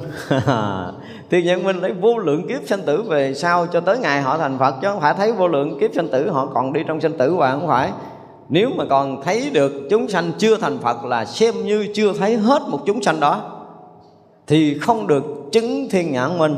Đây mình đây mình nói lại, hôm nay mình nói thiên nhãn minh chưa nói hết, không thấy tới đó xem như chưa chứng được thiên nhãn minh nha. Còn lậu tận minh không phải là dứt trừ tất cả những mầm móng sanh tử trong tam giới này để không còn trở lui trong tam giới này nữa, mà trí tuệ thấu suốt tận nguồn sanh tử và tận nguồn Niết Bàn đó, theo cái nghĩa của đạo Phật mà nói theo từ chuyên môn nó là như vậy, thì trí tuệ đó được gọi là trí tuệ lậu tận, tức là tận cùng cái sanh tử của tất cả chúng sanh muôn loài trong pháp giới mười phương, cái mầm móng để dẫn vào sanh tử. Cái khởi nguyên ban đầu là cái gì? Là thấy hết. À, thì chúng ta mới thấy cái chuyện Ngô Thừa Ân nói chuyện mà cái khởi nguồn của của tâm thức á, là rõ ràng là dùng cái từ là cái gì? Vô thủy, tức là không có cái khởi khởi nguyên ban đầu, vô thủy mà hữu chung với cái kiểu diễn tả như vậy. Thành ra là diễn tả là tự dưng cái có uh, mấy nàng tiên xuống tắm rồi cái uh, ngồi cục đá con khỉ thấy thích quá ôm cục đá, cái mốt cái cục đá nó nổ cái ra con khỉ từ thiên. Đó là cái nguyên nhân ban đầu, không ai có đủ cái tuệ để có thể thấu suốt. Mà người không có đủ trí tuệ để thấu suốt là cái tâm thức từ đâu sinh ra, thì người đó không phải là người có trí tuệ. Cho nên khi mà chứng được cái cái cái cái uh, gọi là cái túc mạng minh, thì người ta sẽ thấy được cái khởi nguồn sinh tử của tất cả chúng sanh. Và chỉ có người chứng lậu tận minh thì ta thấy được tận cái nguồn ban đầu sinh tử đó là như thế nào, Từ cái cõi nguồn ánh sáng nó xuất hiện cái gì, và từ cái xuất hiện đó để đi vào sanh tử. Cái kiếp thứ nhất là cái gì, kiếp thứ hai là cái gì, cho tới muôn vạn kiếp, cho tới đời này mình được sanh ở cái cõi người này. Ví dụ vậy là đều phải thấu suốt một cách rất rõ ràng. Và họ khổ họ vui như thế nào, đúng không? Sanh ra là khổ già, khổ bệnh, khổ tử, khổ rồi thương yêu và xa lìa, khổ rồi quán ghét gặp nhau, khổ cầu không được, khổ bệnh hoạn là khổ, ví dụ vậy. Thì tất cả những cái khổ đó nó hiện ra trong cái thấy của Đức Phật, mà thấy không phải một người mà thấy tất cả chúng sanh như vậy. Và cái thứ hai là cái nguyên nhân dẫn tới khổ, tức là cái khởi nguồn để đi vào sanh tử này. Đức Phật thấy tận nguồn, tức là nguyên nhân của sinh tử, nguyên nhân của cái khổ đau của cái kiếp người. À, không phải kiếp người mà tất cả chúng sanh muôn loài, không phải riêng loài người, tại loài người mình có mấy tỷ người, đâu có đâu có phải là cái chỗ tận cùng mà Đức Phật thấy thấy thấy khắp pháp giới này, hàng hà sa số cõi, cái số cõi thôi nha, cái số cõi nước thôi đó, còn đã nhiều gấp cả tỷ lần cái số số loài người của mình ở đây, tức là số cõi nước là không tính lường được. Vậy mà không có chúng sanh nào mà động đậy một chút ở nơi tâm thức mà Đức Phật không biết. Do cái động ở tâm thức đó mà dẫn đi vào sanh tử. Mọi cái tham, tham thì cũng là khởi từ tâm, cái sân cũng khởi từ tâm. Cái gì tham sân si mạn nghi tân kiến, biên kiến, kiến thủ với cấm thủ, tà kiến. Mười nguyên nhân sanh tử đó là mười cái động khởi ở nơi tâm, à, chứ không phải là nơi cuộc sống. Thì vậy là nguyên nhân sanh tử là từ cái động của tâm. Rồi cái động của tham, cái động của sân, cái động của si, cái động của mạng, của nghi, của thân kiến, của biên kiến, kiến thủ với cấm thủ, tà kiến, là tất cả những cái động niệm đó đó, những cái dao động tâm đó đó, từ cái khởi thủy để sinh ra, để dẫn đi vào sanh tử, để buồn, để thương, để giận, ghét, tạo nhân quả xấu, tạo nhân quả tốt, nghiệp này nghiệp kia, tất cả mọi thứ động niệm đó. Thì Đức Phật thấy rõ, biết rõ cái nguyên nhân của cái động niệm đó mới dẫn tới cái sanh già bệnh tử khổ của mình, hiểu không? Thì vậy là tất cả cái động niệm nó đều liền hiện ra một lượt để Đức Phật thấy một lượt. Đó là nguyên nhân sanh tử. Thì vậy là cái chuyện sanh tử đã xử lý, đã đã thấy suốt, đã thấu suốt, à, phải dùng cái từ như đã thấu suốt. Rồi Niết Bàn thanh tịnh ở cái mức độ nào, mênh mông rộng lớn ra làm sao, vi diệu nhiệm màu và năng lực vĩ đại nó như thế nào, sự sáng suốt chói ngời nó ra làm sao, sự chiếu soi nó như thế nào. Tất cả những cái đó hiện rất rõ ràng, sáng suốt soi khắp hết tất cả các loài các cõi, tất cả các tâm đó. Tới lúc này nè ha, tới lúc này mới thấy rằng trong cảnh giới Niết Bàn, trong cảnh giới Niết Bàn không phải là bát chánh đạo nữa. Đó mới là cái điều kỳ diệu rồi. Hôm nay mình nói là Niết Bàn thì trong cái cảnh giới Niết Bàn có chánh kiến, chánh tư duy, chánh ngữ, chánh nghiệp, chánh mạng, chánh tấn, chánh niệm và chánh định, tức là có bát chánh đạo, nhưng mà không phải. Đương nhiên là trong cảnh giới Niết Bàn, những cái tố chất trong cảnh giới Niết Bàn là có tám cái này. Nếu mà người mà đang gọi là ở trong cảnh giới Niết Bàn mà không có tám cái này thì không phải là Niết Bàn, chứ không phải là bát chánh đạo là nguyên nhân để chứng được diệt đế. Và này là bài này kỳ rồi mình nói rồi, nhưng bây giờ mình nói lại thêm ở một cái chỗ nữa là gì? Ở nơi cảnh giới Niết Bàn, tức là nơi trí tuệ giác ngộ đạo lý. Cái trí tuệ đó nó xuyên suốt cả quá khứ và vị lai. Cái này nó thấy trùm luôn cả cái gì túc mạng thông và thiên nhãn thông, thấy suốt quá khứ, hiện tại và vị lai, liền hiện ra ở nơi hiện tiền mà không có cái gì lầm lẫn nữa. Thì vậy là cảnh giới Niết Bàn nó có đủ tất cả cái sanh tử của chúng sanh, và có đủ tất cả cái cảnh giới thanh tịnh của chư vị thánh hiền, có đủ tất cả những cái trí tuệ, những cái thần thông, những cái thiền định của tất cả các vị đại Bồ Tát và tới chư Phật luôn. Thì đó mới được gọi là Niết Bàn. Và có đủ lòng từ bi để thương yêu tất cả chúng sanh, có đủ tất cả phương tiện để cứu độ tất cả chúng sanh, thì ngay khi đó được gọi là diệt đế của Niết Bàn. Và cái đó nó có sẵn, cho nên khi mà Đức Phật hướng tâm tới đó là đã chết hết tất cả những cái tâm thức và của mình, chết luôn cả cái thân của mình, chết luôn cả thân ngũ quẩn, để thâm nhập trong cảnh giới Niết Bàn. Ngay khi thâm nhập, trước khi mà thâm nhập cảnh giới Niết Bàn thì thấu suốt tận nguồn của sanh tử rồi. Và đến khi mà thâm nhập trong cảnh giới Niết Bàn thì cái chuyện của sanh tử và cái chuyện Niết Bàn liền hiện ra một lượt, chứ không phải hiện tám cái là chánh kiến, chánh tư duy, chánh ngữ, chánh nghiệp, chánh mạng nữa, mà hiện ra tất cả mọi thứ, mọi điều. thông suốt, thấu suốt, tỏ tường, chiếu soi hết tất cả những cái chuyện chuyên suốt quá khứ, hiện tại và vị lai. Thì đó là cảnh giới niết bàn. Đó được gọi là trí tuệ rộng lớn của Như Lai. Thì trí tuệ rộng lớn là phải lớn cỡ tầm này mới rộng lớn. Thì như vậy là cái lúc mà thâm nhập cảnh giới niết bàn đó là không có việc ai à, mà là thấu suốt chứ không có việc. Thì như vậy là muốn đi vào sanh tử cõi nào thì từ cái nguyên nhân sanh tử này mà vào, hiểu không? Muốn vào cõi người thì đương nhiên nghiệp người là cái nghiệp gì? Nghiệp ham ăn, ham ngủ, ham chơi, nghĩa tham dục. Cái cõi này là cõi dục, thì mượn chút dục để vô đây, muốn cái gì đó để vô đây, mượn miếng dục để vô, mượn miếng để xài chơi, mai mốt không muốn thì dục nó ra là hết lòng người, bỏ thân người. Cách đơn giản là hết muốn là không còn người nữa còn muốn là còn làm, còn vô cõi dục này chơi, hết muốn cõi dục này mình không ra vô được. Khi đã thấy được cái nguyên nhân sanh tử thì bất kỳ vị A-la-hán nào, bất kỳ một vị thánh nào, khi mà chứng được tới cái lộ tận minh này rồi, thấy tận nguồn sanh tử rồi, rồi nguyên nhân sanh tử rồi, thì các vị tự do là muốn vào nữa thì vào, còn không muốn vào thì thôi vậy. Hiểu không? Chứ không phải là chứng thánh quả A-la-hán này không còn trở lui trạng thái này nữa, không phải như vậy. Đương nhiên là là tất cả những vị chứng thánh quả đều phải nói rằng là cái gì? Sanh đã tận, phạm hạnh đã thành, việc cần làm đã làm xong và không còn trở lui trạng thái này nữa. Cái câu tuyên bố đó giống như tiếng rồng sư tử của cái cõi này, nhưng tuyên bố là không còn trở lui trạng thái này nữa theo cái chiều hướng nghiệp tập bị cuốn hút của chúng sanh. Như mình, như mình thì mình không có khả năng ra khỏi cõi này đâu. Đó, ngược lại với mấy ổng là mấy ổng không còn trở lui thì mình không có khả năng mình ra đúng không? Mình đang lúng túng lùng tung, bây giờ mình sanh đây mình không biết đời sau mình đi đâu nữa, đi lòng vòng không biết chừng nào xong, tu vậy không biết chừng nào sáng đạo, không biết chừng nào vượt thoát, là cái đó là cái mê lòng của mình. Nhưng mà các vị thánh thấy rõ là bây giờ là không còn bị trở lui, nhưng mà muốn trở lui là chuyện bình thường. Cho nên các vị mới bắt đầu đi trở lại đây để độ mình, để giảng dạy, để cứu thoát mình.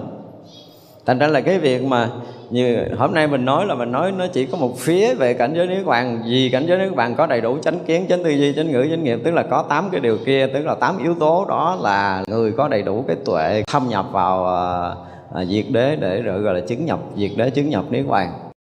Nếu không có tám cái đó niết bàn, mà không có tám cái đó thì không phải là niết bàn, chứ không phải tám cái đó là nguyên nhân. Nhưng mà ở trần cảnh giới niết bàn là có đầy đủ những cái điều đó, mà còn còn có đầy đủ tất cả những cái thấy biết.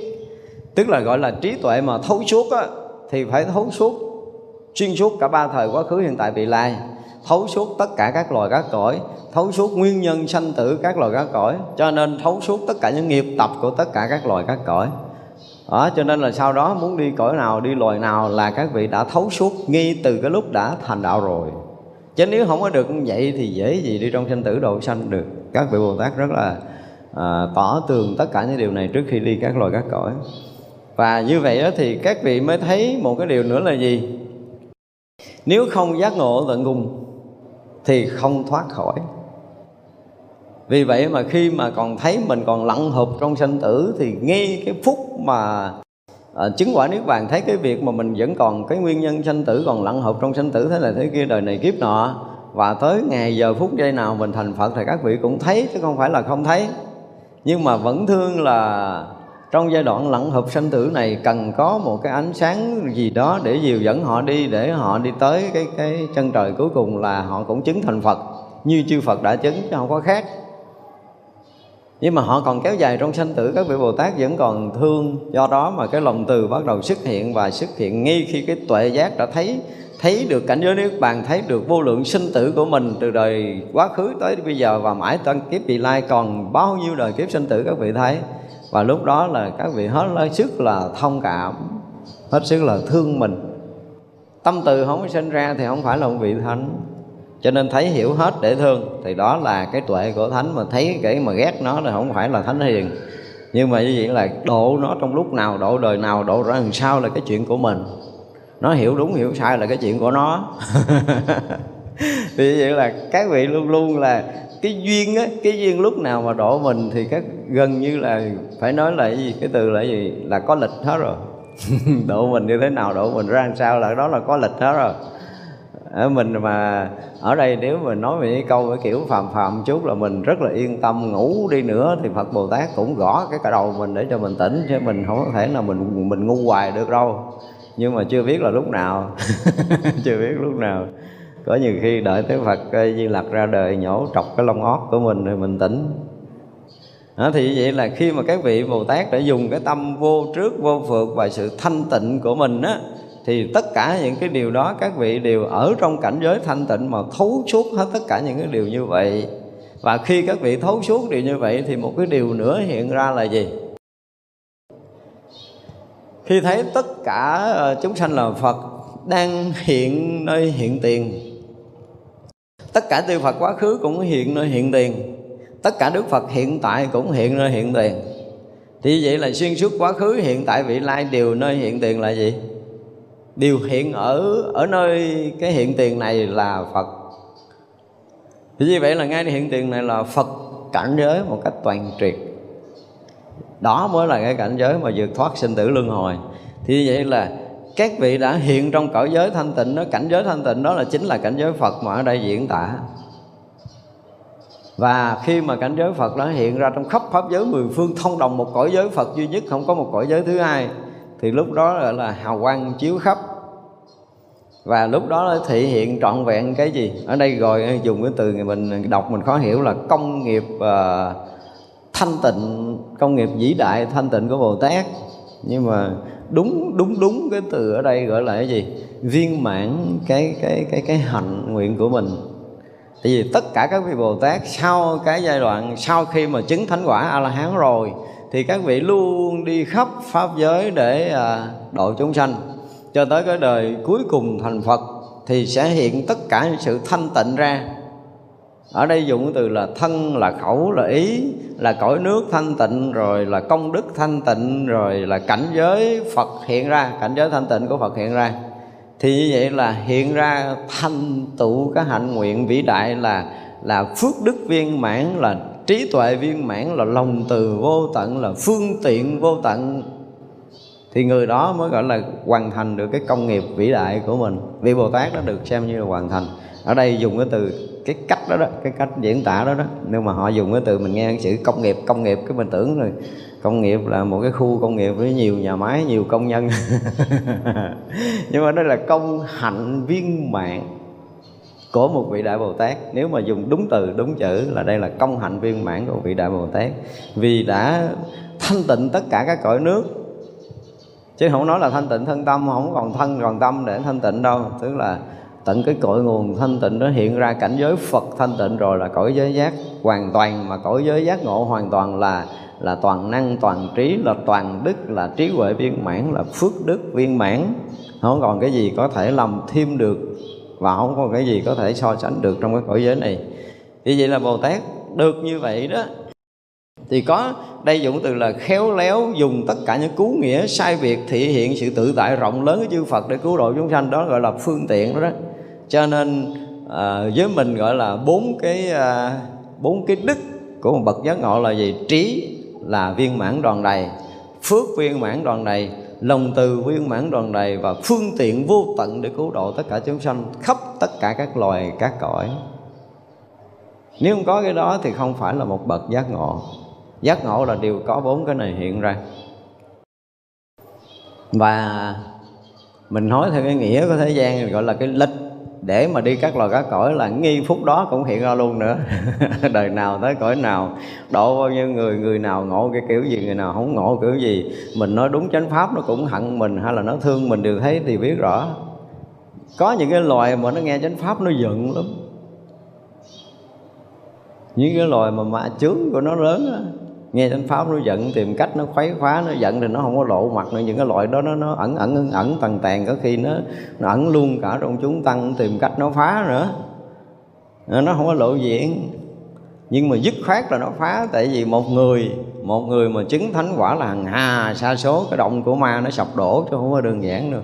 Ánh sáng của bậc giác ngộ hiện ra là chúng ta thấy là là nó sập, nó tan biến. Ánh sáng tới đâu là tan biến cái mù mờ, cái tâm tối tới đó. Mà mù mờ tâm tối là cõi giới, là cái thành quách của những cái loại u mê tâm tối, những cái loại ma chướng ở trong đó nó bị soi sáng, và nó mất đi thành quách, nó mất đi chúng dân của nó. Tại vì ánh sáng đó đủ để có thể làm an lạc, đủ có thể làm cho một số loài chúng sanh thanh tịnh, mà nó nó không còn là chúng dân của cái cõi nước đó nữa. Nó mất đi chúng dân, nó mất người cai trị, nó mất người sai khiến. Ví dụ như bây giờ mà ở đây ở Trăng Ni Phật tử mà bị nó khiến mê tiện cái là nó đựng con, nó lụm đựng em. Vậy đó, mê tình cái nó lụm đựng em. Ham ăn nó lụm đựng em, ham ngủ nó lụm đựng em. Tức là nó trở thành chúng dân của nó. Những cái loại mà ham ăn, mê ngủ, mê tiền, mê danh, mê lợi là chúng dân của các loại ma. Đã chấp nhận ký giấy thì đi theo cõi ma rồi, mặc dù cạo đầu nhưng mà chúng ma, chứ không phải là chúng của Phật. Chúng Phật nó không có ham mấy cái đó, mà bắt đầu mình ham mấy cái đó là chúng ma. Mà chúng ma dễ biết, nó lén lén ăn đêm, nó chung hóc nó ăn, rồi đó là chúng ma. Chứ chúng gì, chúng gì mà lén lén ăn đêm. Phật rõ ràng trong giới lực ăn trưa, chiều người ta còn không ăn, quá ngọ không ăn, mà bây giờ tối lủi lủi ăn mà còn chung với hóc ăn nữa là chúng gì? Chúng gì? Rõ ràng là chúng chúng gì chứ không phải chúng của Phật nữa. Đó thì vậy là mỗi một em mà mê cái gì trở thành chúng của nó, ở đó nó kích mình mê, đúng không? Thấy cái áo đẹp nó mê, thấy cái, cái xe đẹp mê, thấy cái gì đẹp mê, mà mê đam mê trở thành chúng của mà. Và bắt đầu là là nó cho mình đam mê tiếp, nó cho mình thỏa mãn tiếp, mình cứ đam mê tiếp, mình thỏa mãn tiếp, mình đam mê tiếp, mình thỏa mãn tiếp, là mình mù mờ, mình tâm tối. Mà tâm tối thì bắt đầu chung vô cái thành quách của nó ở để mà trở thành chúng dân của nó. Vậy thôi. Đó thì vậy là với trí tuệ của một bậc Bồ Tát mà khi giác ngộ thì nó chói sáng hết tất cả các loài các cõi một lượt, thì nó làm phá vỡ những cái thành quách này, chiếu sáng tất cả thành quách này để để những người mà tâm tối được có ánh sáng, được thấy được cái ánh sáng hào quang của Đức Phật. Nhiều khi ngay khi đó đã phát tâm, hoặc là có một sự kính nể, kính mến, kính trọng gì gì đó, cái mình thoát ra, thoát ra. Thoát ra cái là sanh ở một cái cõi nào đó, cái bắt đầu có cái tâm kính mến đạo giải thoát, cái mình đi theo, cái mình mất một chúng ma của nó, cho nên nó giận. Hồi đó là tu lơ mơ là bị hết. Ngồi tối ngồi thiền mà nhớ tới đồ ăn, nuốt nước miếng ực ực là biết rồi. Nó xả tiền không có kịp, chạy đi kiếm đồ ăn. Chúng ma chứ không phải chúng Phật. Đó là điều đó chúng ta phải xác định. Thì như vậy là chư Phật và chư Bồ Tát khi mà thị hiện tất cả các loài các cõi như vậy đó, thì tất cả những cái phương tiện để độ sanh các vị có. Đó, cho nên là bốn cái đức chúng ta đôi gọi là bốn cái đức của của của của niết bàn, bốn cái đức của giác ngộ. Mình không nói theo nghĩa kinh. Ha, cái đức thứ nhất là trí tuệ trọn vẹn, đức thứ hai là phước báo trọn vẹn, đức thứ ba là lòng từ gọi là vô biên vô tận, và cái đức thứ tư là tất cả những phương tiện độ các loài các cõi đều có đầy đủ nơi tâm. Thì đó gọi là theo cái nghĩa riêng của mình, gọi là bốn cái đức. Tứ đức niết bàn kinh nói làm sao à, mình không muốn đụng vô. Mình nói là cái nghĩa của mình như vậy.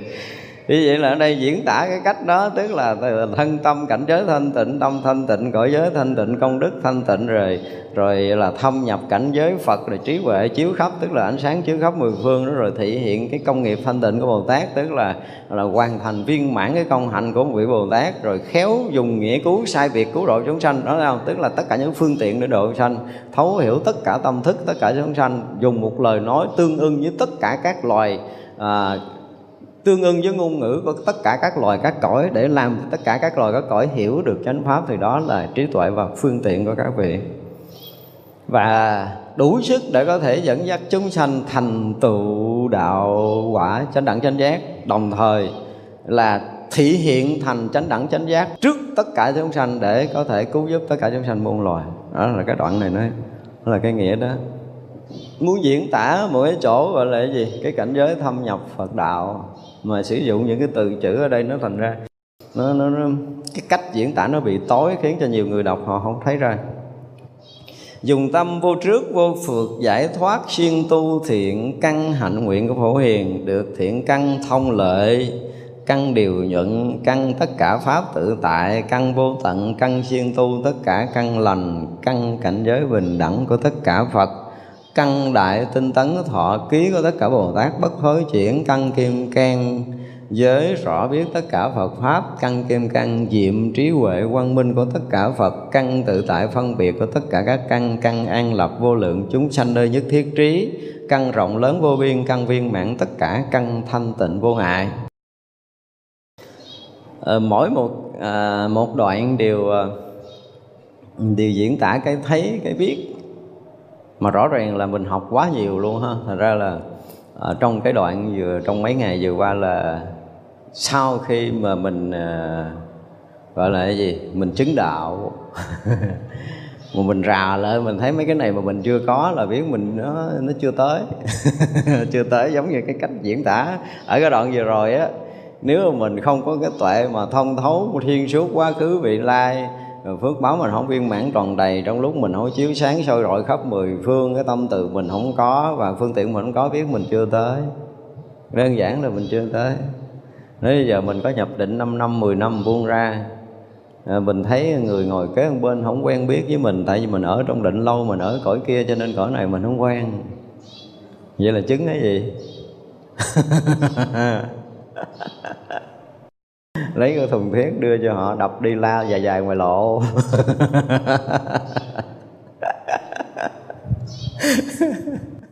Ai mà tu Phật một thời gian lâu mà nhìn mấy người không quen, người nhà tôi, do tôi quán không, tôi quán quyển, tôi quán gì đó cho nên mấy người này tôi không nhớ nữa. Đưa cho họ tám cái thùng thiết quải đi cà len ken ngoài lộ khỏi cần đập.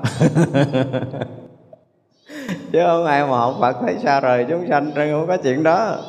Học Phật mà tu Phật mà thấy chúng sanh là xa lạ là biết mình đi gọi là cái gì, đi trật bờ lề rồi. Đi đâu á chứ không phải đi theo con đường giác ngộ giải thoát của Đức Phật. Tại cái trí tuệ của Phật đạo có một cái điều rất là đặc biệt là gì, là càng mở trí tuệ chừng nào thì càng thấy cái sự tương thông của mình với tất cả chúng sanh muôn loài chừng đó. Mình hay nói là một đời sanh tử mình có hai người ơn lớn là cha là mẹ mình. Ngoài ra là rất là nhiều cái ơn ơn của thầy dạy rồi uh, thôi đủ thứ. Đủ thứ ơn mình còn mình kể tám tháng chưa hết của một đời sanh tử của mình. Đúng không? Mà mình sanh tử vô lượng kiếp tới bây giờ rồi, tất cả chúng sanh ngay cả con trụng kiến có khi trước kia là cha là mẹ nó từng ẵm, từng bồng, từng dạy dỗ, từng nâng niu của mình trong cái đời nào đó. Và bây giờ họ bị đọa. Cho nên mà mình nói mình tu, mình sáng đạo, mình chứng đạo, mình thấy chúng sanh không có quen với mình. Hay là gán tu nó giọt đi cái cõi nào, cái cõi này khổ quá. Lý luận đó là lý luận của đạo Phật, sao tôi cũng không hiểu thiệt. Không có chuyện đó đâu. Có nghĩa là tu mà càng tốt chừng nào á, là mình thấy được cái ơn của chúng sanh muôn loài lớn chừng đó. Cõi người mình thôi, chưa nói tới cõi khác. Cõi người thôi, không có đụng tới các cõi khác à. Thì tám tỷ người này nó chưa có đủ. Tại mình sanh tử tới hàng, hàng tỷ tỷ kiếp rồi. Thì cái số chúng sanh mà có khi bây giờ là cũng thành Phật, thành Tổ, thành Bồ Tát, thành La Hán, thành thần tiên, và cũng có một số đọa nữa, cha mẹ mình á, ở khắp nơi, khắp các loài, khắp các cõi. Cho nên mà một người chứng đạo mà không thấy xuyên suốt cái chuyện tương quan của sanh tử thì người đó chứng cái gì? Thành ra nói là cái chuyện chứng túc mạng thông, mình không phân tích nhiều, tại vì mối nói thì nói sơ sơ thôi, nếu phân tích nhiều thì cái chuyện túc mạng thông thấy cái ông đó, cái bà đó sanh ở kiếp đó vô tận kiếp cho tới bây giờ. Thấy một người thôi nha. Thì người đó ít lắm, chúng tôi dùng cái từ là ít lắm là đã từng làm cha của mình ít lắm ngàn đời. Một chúng sanh trong cái cõi giới này thôi. Đó, nếu mà mình tu cho kỹ rồi mình thấy tới đây, một con người xuất hiện trong cái cõi này thôi, ít lắm là đã làm cha làm mẹ mình một ngàn đời. Đây là những cái bậc đại ân nhân đang có trong cuộc đời này và liên hệ tới hằng hà sa số kiếp đời trước, và còn liên hệ hằng hà sa số kiếp đời sau nữa. Mình còn sanh tử coi chừng có chung vô bụng mấy cái bà đó nữa tiếp kìa. Phải thấy như vậy chứ. Đó, thấy cái tương quan tương thông giữa mình và tất cả chúng sanh. Cho nên Bồ Tát nói sao là chúng sanh đau là Bồ Tát phải đau, vì tất cả chúng sanh là thân phần, là máu mủ, là ruột rà của một Bồ Tát. Pháp giới này là pháp giới thân của một vị Bồ Tát. Cho nên một chúng sanh khổ, chúng sanh vui là cái thân của Bồ Tát đó khổ vui. Thì mới đúng cái nghĩa của đạo Phật. Cho nên nếu mà nói là nghi cái phút giác ngộ, tôi dường hay nói là cái tâm từ, tức là cái tình thương. Mình nói tình thương có nghĩa là giống như trên mình phủ xuống chứ không phải đâu. Cái tình cảm tương thông, tôi hay dùng cái sự tương thông, cái sự thông cảm, cái sự thương yêu đó đó, nó phải là trải khắp, nếu mà còn sót một chúng sanh nào đó ở ngoài cái tâm thương của mình, ngoài cái tình thương của mình, thì người đó không phải là một người giác ngộ, chưa nói tới trí tuệ khác, nói tới cái tâm từ thôi. Nó như vậy mới được. Thành ra nó chứng túc mạng thông không có nghĩa là thấy vô lượng kiếp sanh tử của người ta rồi thôi, không phải như vậy. Thấy vô lượng kiếp sanh tử chúng sanh quỳ lại từ người một thì mới đúng. Tại vì rõ ràng là vô lượng sanh tử quá trời, những cái người đã từng là cha là mẹ, là ân nhân mình, đó là đại ân nhân mình, nhiều đời kiếp đã dẫn dắt mình, đã dạy dỗ mình, rồi đó là nâng bước mình, đủ thứ hết. Tất cả những ân nhân đã trải qua hằng hà sa số kiếp sanh tử của mình cho tới bây giờ, và trong tương lai họ cũng sẽ tiếp tục giúp mình để mình thành Phật. Đó, nếu mà mình chứng đạo thì mình phải thấy được tất cả những cái chuyện đó. Sự liên quan giữa mình, liên quan tới quá khứ, hiện tại và vị lai, tất cả những gì đều có. Cho nên bây giờ mình nhìn một người, mình coi thường họ, tức là mình đang chửi cha mình. Nói một câu nữa, kiểu mà thế gian chút nó vậy đó. Mà còn ganh tị, còn hơn thua, mà còn hãm hại, là mình hại cha, hại mẹ mình đó, những cái đời kiếp trước đó. Nếu mà nói đúng nghĩa nó là như vậy. Thật ra nếu mà ngay bây giờ mình đối với cái loài người của mình thôi, mình không có cái tâm tân trọng, không trong quý kính họ, thì rõ ràng là mình đang đang phỉ nhổ cha mẹ đời kiếp trước của mình. Thì, thì, thì mình mình sống làm sao đây? Gắn tu cho được, bỏ chạy đúng không? Và nhiều người có những cái pháp tu, tu lẹ lẹ để bỏ chạy khỏi cõi này đúng không? Tôi đọc lý luận đó tôi không chịu nổi, mà tôi không có dám nói, tôi nói thiệt. Nhưng mà nói vậy là bị dị hiểu rồi. Có những cái lý luận là ồ tôi ghét rồi làm gì đó để chết, tôi giọt. Tôi hỏi giọt nổi không? Lý luận để gạt người ta chứ chạy đâu. Cái tâm đó mà chạy đâu khỏi cái, cái, cái nghiệp người, không có ra khỏi nghiệp người nổi đâu. Với cái tâm đó thì không bao giờ ra được. Cái tâm mà gọi là dung ân bội nghĩa, quên cội nguồn thì đi đâu? À, nó có nghĩa là anh mắc nợ, anh bỏ, anh trốn. Mắc nợ, bỏ trốn, thế nào cũng bị còng đầu đem lại à. Nó chạy đâu được, đừng, đừng có nói dốc lớn. Có những người mà gọi là cái gì đó họ không hiểu biết thì họ tin.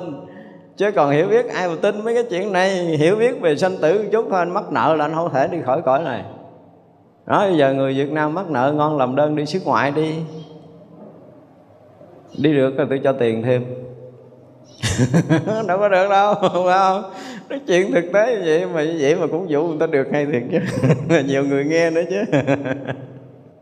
Cho nên ở đây chúng ta phải thấy rõ ràng là các vị Bồ Tát và chư Phật có những cái cách dạy dỗ và lý luận rất rất rất là thực tế, nó không có xa rời cái đời sống này.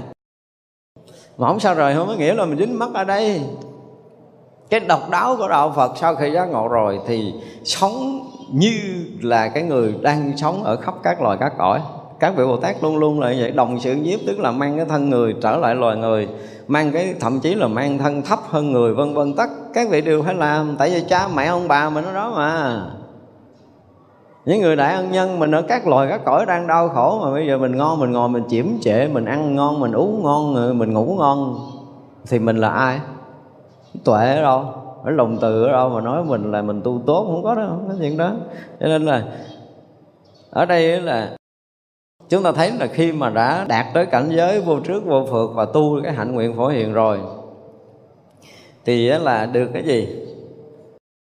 Ở đây dùng cái từ ở một cái đoạn khác diễn tả nè, tức là thứ nhất là cái thiện căn thông lợi, tức là cái thấy biết về thiện của mình nó thông suốt và và và gọi là dùng cái từ là gì? Thông, ở dùng cái từ là thông lợi, tức là thông lưu, là lanh lợi á. Mình dùng từ là nhạy cảm theo cái nghĩa của thế gian, à, tinh tế theo cái nghĩa thế gian, nhanh nhạy theo cái nghĩa thế gian. Cái nghĩa thế gian nó là như vậy, tức là gì? Cái thông lợi, cái từ thông lợi đó theo cái nghĩa thế gian nó là vậy, nhưng mà cái nghĩa của Phật Pháp nó không phải thông lợi kiểu tầm thường đâu. Thì bây giờ xuống coi người, nhìn thấy một người là đương nhiên là mình thấy hết tất cả những nghiệp, nhân quả, nghiệp báo của họ, đúng không? Rồi đó là nhân quả nghiệp báo của họ có liên quan gì tới mình hay không? Và liên quan tới ai trong cái đời sống này? Liên quan tới ai trong cái đời kiếp trước? Liên quan tới ai trong đời trước nữa? Liên quan tới cái gì ở quá khứ nữa? Rồi liên quan tới cái gì ở tương lai? Liên quan như thế nào? Đó. Đó mới được gọi là thông lợi, tức là thấy biết hết xuyên suốt quá khứ hiện tại vị lai người ta. chứ không phải là lanh lợi. Ai cãi lộn, tám người cãi lộn cũng không lợi tôi, gọi là tôi thông lợi, không có chuyện đó. Thông lợi đó là nghĩa thế gian, đúng không? Lanh lợi, lý luận, lẻo lự gì đó là cái kiểu kiểu thế gian.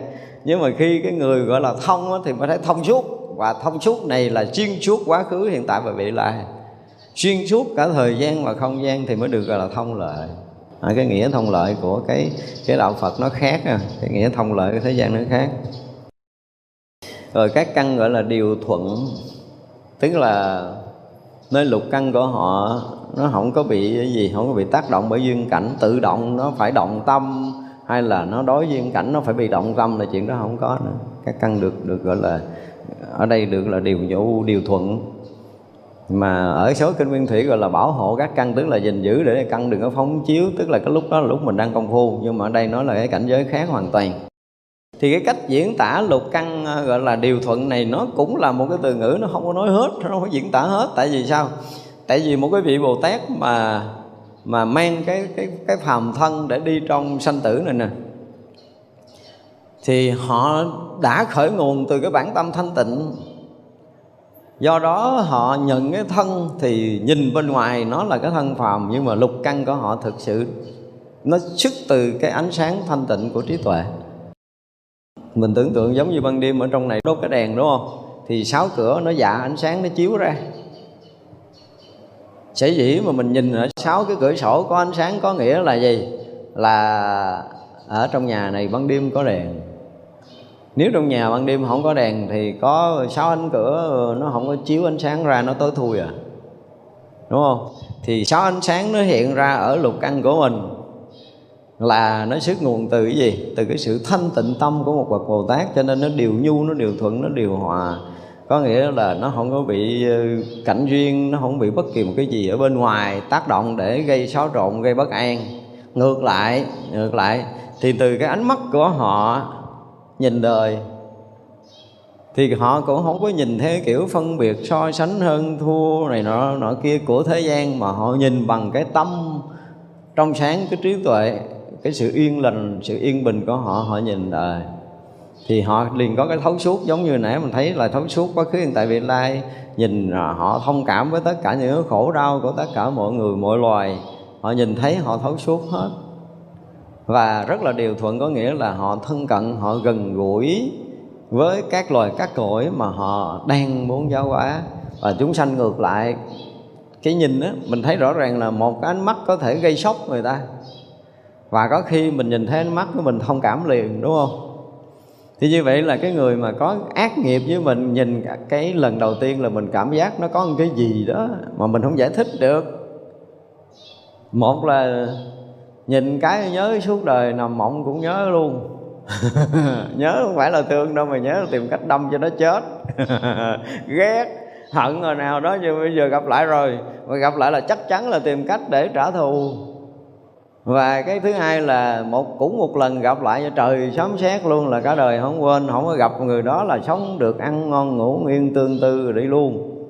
Là thương quá mà không được gần gũi đó. Nó có cái đó. Ở ra trong cái ánh nhìn nó gọi là, trong đạo Phật thì ánh mắt Đức Phật gọi là từ thị, tức là cái ánh mắt mà xuất phát từ cái tâm từ để khai thị tất cả chúng sanh muôn loài. Cho nên mà tất cả những cái biểu tượng mà vẽ nên cái ánh mắt Đức Phật thì chúng ta sẽ thấy rõ ràng là lộ ra được cái trí tuệ và cái từ bi ở trên ánh mắt đó. Nếu mà ánh mắt mà của tất cả tượng Phật mà không có gợi lên được cái đó thì tự nhiên mình nhìn mình cảm giác có cái gì đó mình mình không có gần gũi. Như bây giờ mình nhìn cái hình tượng Đức Phật mình gần gũi, thì cái cách diễn tả của nghệ nhân đã đã được một cái chuẩn mực nào đó là là là thể hiện được cái tình thương khi mà cái ánh nhìn của Đức Phật mà mình nhìn mình chạm tới được cái tâm từ của Đức Phật và cái trí tuệ của Đức Phật. Đó thì như vậy là nó gọi là cái gì? Lục căn điều thuận.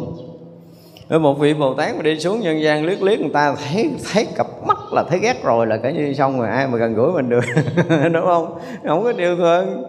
Đó, ví dụ như là ngôn ngữ mình nói ra mà mình không điều thuận, mình nói ra các bạn nghe nghe cái âm thanh là không có ưa nổi rồi, thì vậy là họ đâu có nghe tiếp nữa đâu. Đó, phải thể hiện được cái sự ái ngữ. Đúng không? Đó, vì vậy là âm thanh đó người ta nghe, mặc dù người ta không hiểu, Ta không hiểu, nhưng mà tại vì người này nó xuất phát từ cái tình thương ở cái cái nội tâm thanh tịnh, cái sự an lạc đó. Thì cái ngôn ngữ mà và xuất phát từ cái sự thanh tịnh an lạc và từ cái lòng từ á, mặc dù họ không hiểu nhưng mà họ cảm giác là cái này tự nhiên mình nghe mình có một cái gì, có một chút cảm tình. Không phải là mình thích, mình đam mê đâu, mà cái do cái cái cái từ tâm, do xuất phát từ cái cõi lòng thanh tịnh, cái sức định của một cái vị đó nói ra. Thật sự thì mình chẳng có hiểu gì, nói gì hết trơn á, không hiểu, nhưng mà tự nhiên nghe âm thanh cái cảm tình, cảm mến và muốn nghe nữa. Do bị dụ dụ hồi cứ đi theo đạo Phật luôn. Nó kiểu đó vậy đó. Thì vậy là tất cả các vị Bồ Tát gọi là lục căn điều thuận. Cho nên cái gì mà xuất phát từ lục căn của các vị, nó có một cái gì nó nhu nhuyến, nó hài hòa, nó gần gũi, nó thân thiết với cái chủng loại, với cái loài mà các vị tới. Nó đều nhu, nó đều thuận, và lục căn luôn yên ở trong cái sự yên ổn thanh tịnh của tự tâm mà xuất phát ra. Cho nên là lục căn đó được gọi là lục căn điều thuận đó. Chứ không phải là mình gìn giữ bảo hộ lục căn đừng cho phóng chiếu ngoài, đó là cái dạng khác nữa. Thì như vậy là đối với tất cả các pháp thì các vị tự tại, tức là không còn vướng mắc với tất cả các pháp phàm và cảnh giới của chư thánh. Thật ra từ đây cho tới mình chứng thánh, bây giờ coi như chuyện phàm mình không dính nữa đi, chuyện danh vọng ở cái đời này với mình không còn nữa, không có còn đam mê tài, tiền tài, sắc đẹp, danh vọng, ăn uống, ngủ nghỉ nữa đi. Mình vượt qua ngũ dục, tức có nghĩa là mình bước một bước ra khỏi cõi người, không còn cái gì dính dấp gì tới cõi người này nữa khi mình đã thoát khỏi ngũ dục. Và sau khi mình thoát khỏi ngũ dục rồi, mình bước vô một cảnh giới thiền định đầu tiên là sơ thiền ly sanh hỷ lạc, tức là tràn đầy cái hỷ lạc, không có cái chuyện khác, vô cùng thanh tịnh và an lạc hiện ra. Cái mình thấy xuống quá luôn. Tôi nói thiệt là mấy mấy ngàn kiếp sanh tử mới chạm tới đó, chứ không phải dễ mà chạm đâu. Sơ thiền thôi chứ mà không dễ mà chạm tới đâu. Thì như vậy là không nói cái hạnh phúc của thế gian, không nói là cái sung sướng của thế gian nữa, mà nó là một cái cảnh giới hỷ lạc thực sự sau khi cái tâm mình đã vong bạc tất cả chuyện dính mắc của trần tục này và trú ở đó.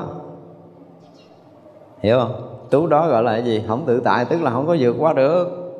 Vì vướng ở cái cảnh giới thanh tịnh, cảnh giới đầu tiên của sơ thiền chưa phải là thánh rồi nha. Đây chưa phải là cảnh giới của thánh hiền, nó mới là cái cảnh của định thôi. Mà ở đây có những người chưa có đạt được tới đây mà dám xưng là vượt qua phi tưởng, phi phi tưởng xứ thiên nữa kìa. Đúng là đĩa không sợ súng. Nói tùm lum tà la, nghe người ta nổ lỗ tai hết trơn. Chưa bao giờ phải nói là mình bây giờ mình ở cõi người của mình á, mình vui, mình thỏa mãn với tất cả những cái sự mong muốn của mình, nó nó không có là cái gì hết á. So với một phần tỷ của cái cảnh giới sơ thiền chúng ta vẫn chưa so được. Cho nên từ đó thì sao là cái cõi này dứt khoát là mình không muốn quay lại rồi. Cõi người là không muốn quay lại rồi. Sơ thiền thôi là muốn đi tới nữa chứ không muốn dừng. À, thành ra là những người mà đạt được sơ thiền là họ muốn có môi trường đó họ tu tiếp để họ đạt được thêm định sanh hỷ lạc, ly sanh hỷ lạc, rồi là xả niệm thanh tịnh, thì đó là họ bước tới tứ thiền, bước bước bước bước tới luôn chứ họ không dừng vô sơ thiền. Tức là những người mà đi vào con đường thiền định chúng ta thấy rõ ràng là họ muốn muốn được cảnh yên, muốn muốn tiếp tục công phu, nhưng mà không ai bắt được cái nhịp đó. Cho nên cái việc mà công phu tu tập nhập thất này nó nó kia nó trở thành, phải dùng cái từ là trở thành vô nghĩa, và ở lâu coi chừng mất phước nếu mình không có công phu. Thành ra là cái chuyện mà nhập thất với cái cái cái người mà tu theo đạo Phật đó, nó nó đòi hỏi nhiều chuyện, và cái đòi hỏi cái nền tảng công phu của họ, đó mới là cái chính. Mình không có những cái đó là thua. Cho nên đó là mình muốn nói tới cái tự tại đó. Thì vậy là cái chuyện mà dướng vô tài sắc danh thực thì cõi này là không còn dướng nữa, thì mình có khả năng bị dướng vào cảnh giới của thiền định. Tại vì nhiều khi mình đạt đến cái sơ thiền thì chưa có thần thông đâu, tới tứ thiền thì cũng biết chút chút quá khứ vị lai, đúng không? Cái mình gặp người này, cái mình nói được chuyện quá khứ vị lai, cái họ khen, cái họ đồn, họ đồn gặp người kia, mình nói gặp người nọ, mình nói mình nói hồi cái cái là người này đồn người kia đồn, cái mình nổi danh nổi danh cái người ta lại người ta cúng dường mình nhiều, cái gì cái dính trở lại vật chất, mất hết thiền định. Thiền định nó có một cái đặc biệt đó, nếu mình dính trở lại một pháp trần là sập tiệm. một công phu thiền định nó ngộ lắm nha. Dính là sập, nên biết điều này. Bởi vậy con đường thiền nó cũng khó lắm, chuyện đơn giản. Đang đang ở trong cảnh giới là vĩ lạc của của sơ thiền, đúng không? Bữa đó mê ăn cái bánh xèo. Rồi rất cái đuổi liền. Nó mất thiền liền, có tin không? Ở đây bữa nào thử người nào mà đạt tới mà sơ thiền, tôi dụ cho ăn uống cái gì mà mê cái, bữa sau thiền định được tôi cúng cho cái chùa. Không có được, mất luôn á. Mới khôi phục lại cái thiền định nó mất nhiều tháng lắm mới khôi phục, chứ không có đơn giản là khôi phục được liền đâu. Mà ra là đi con đường thiền nó bấp bênh lắm. Phải dùng cái từ bấp bênh. Thiền thì không có cái cảnh giới bất thối, thiền thì không có cảnh giới bất thối. Anh bước một bước mà anh bước mà gà, coi như là bước cái bậc thang thứ nhất, cái là được bậc thang thứ hai vững vững, bậc thang thứ ba vừa bước lên rải cái rốt. Tức là mình dính pháp trần mà ác ôn lắm. Tức là đang trên con đường thiền định, là đang trên con đường mà gọi là mình xếp dẹp những cái ngăn học quá khứ của mình, hiểu không? Những quá khứ thiện ác của mình mình chưa có giải quyết được là tại vì chưa có chứng lộ tận thông, thì đâu giải quyết được, thì nó còn. Nó còn mà trời đất ơi, bữa đó đang thiền định cái một cái mùi hương mà mình đam mê nhiều kiếp nó hiện ra. Gãy đổ liền, tin không? Mùi hương thôi, chưa nói tới cái chuyện khác, không có gặp mặt nha, mùi hương thôi. Mà mấy kiếp trước mình đam mê cái mùi hương đó. Mình theo đuổi cái mùi hương đó một đời.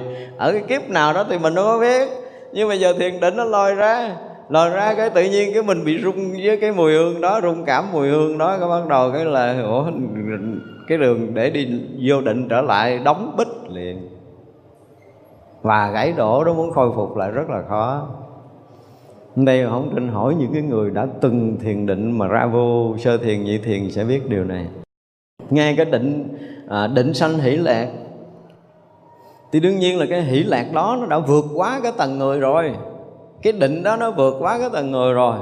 Nhưng mà cái nghiệp của họ chưa ra khỏi tam giới, hiểu chưa? Cái nghiệp này là cái nghiệp còn trói cột trong tam giới, là hồi xưa mình hận một người.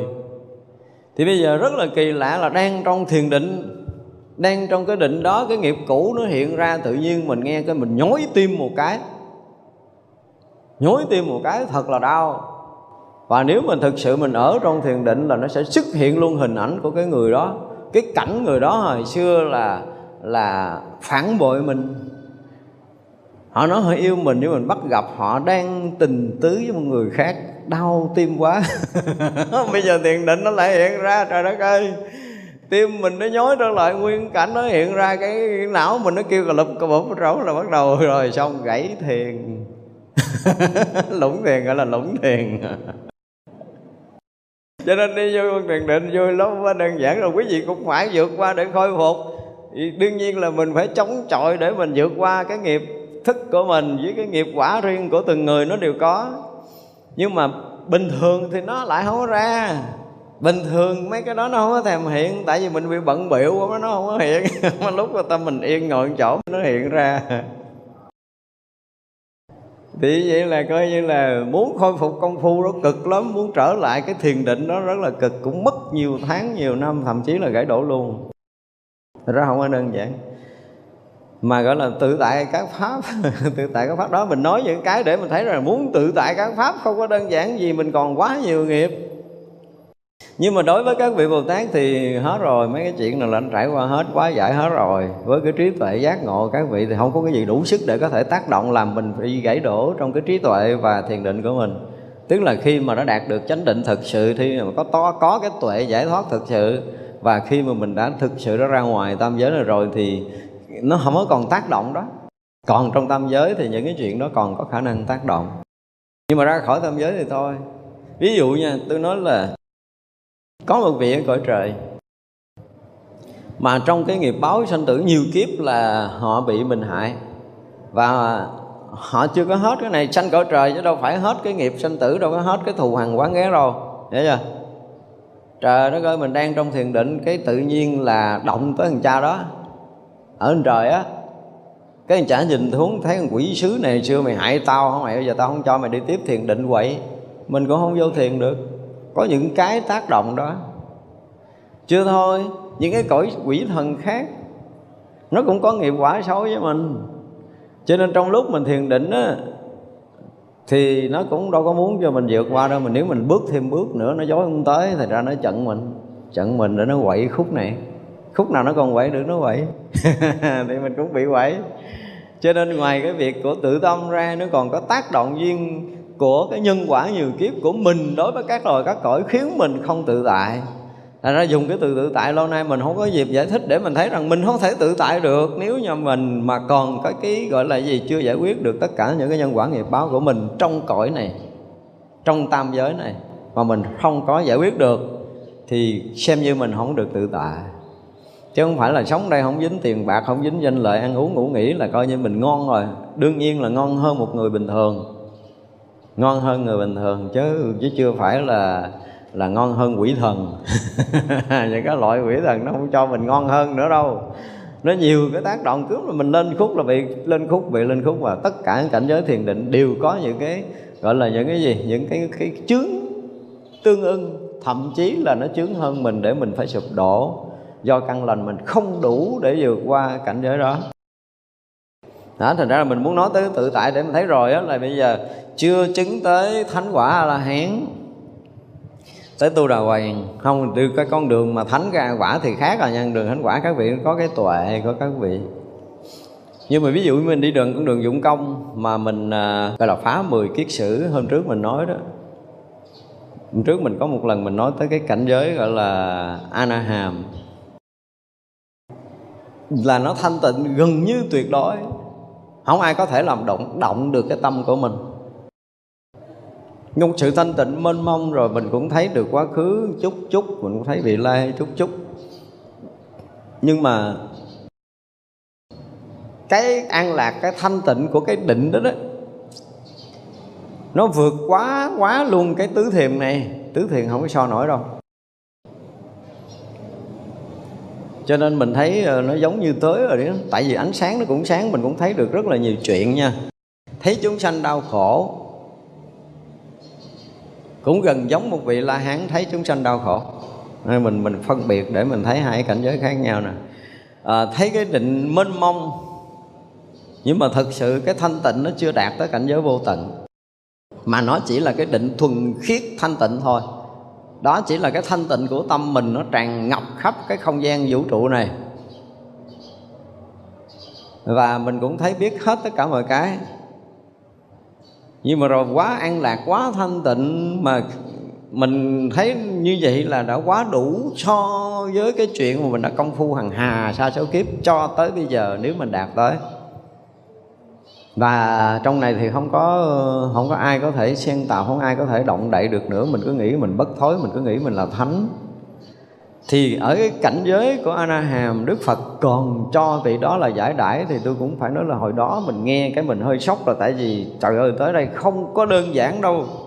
Không có đơn giản mà tới A-na-hàm.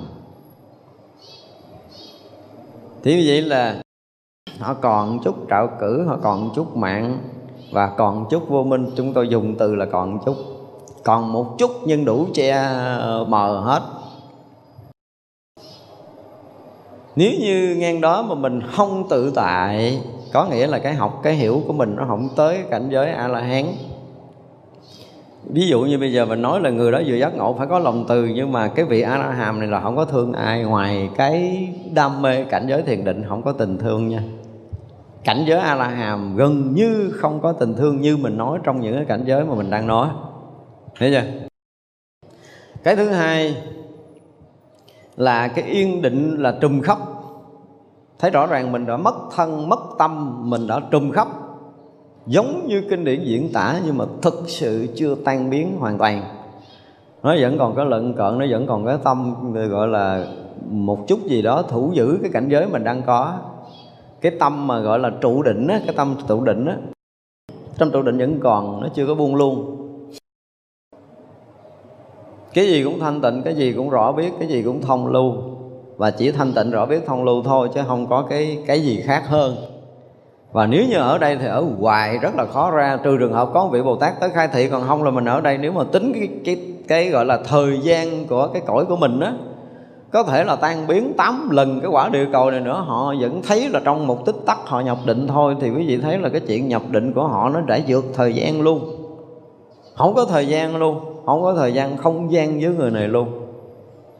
Sấm sét mưa bão là cái chuyện của sấm sét mưa bão, chẳng dính gì, ngồi ngoài mưa tới tám ngàn năm sau cũng không có dính dáng gì hết. Khả năng là tới đó là mới có A Na Hàm thôi. Các vị A Na Hàm luôn tới đây. Và có khả năng thì cũng thấy được số người thôi, nhưng mà không thấy được tương quan giống như nãy mình nói. Tức là thấy được sanh tử một số người, nhưng mà chuyện tương quan để tổng diện, để mình thấy tất cả những tương quan của tất cả chúng sanh muôn loài, đã từng là ân nhân, đã từng là cha mẹ, đã từng liên hệ tới mình gì gì đó, là các vị này không thấy hết. Nhưng cũng thấy được quá khứ vị lai một số người. Hả? Bây giờ nó khác biệt ở chỗ của cái vị Thánh A-la-hán là cái gì? Đầu tiên là cái trạo cử biến mất. Trạo cử nó giống như một cái lớp mây mỏng, thật là mỏng mà mà nó che mặt trời.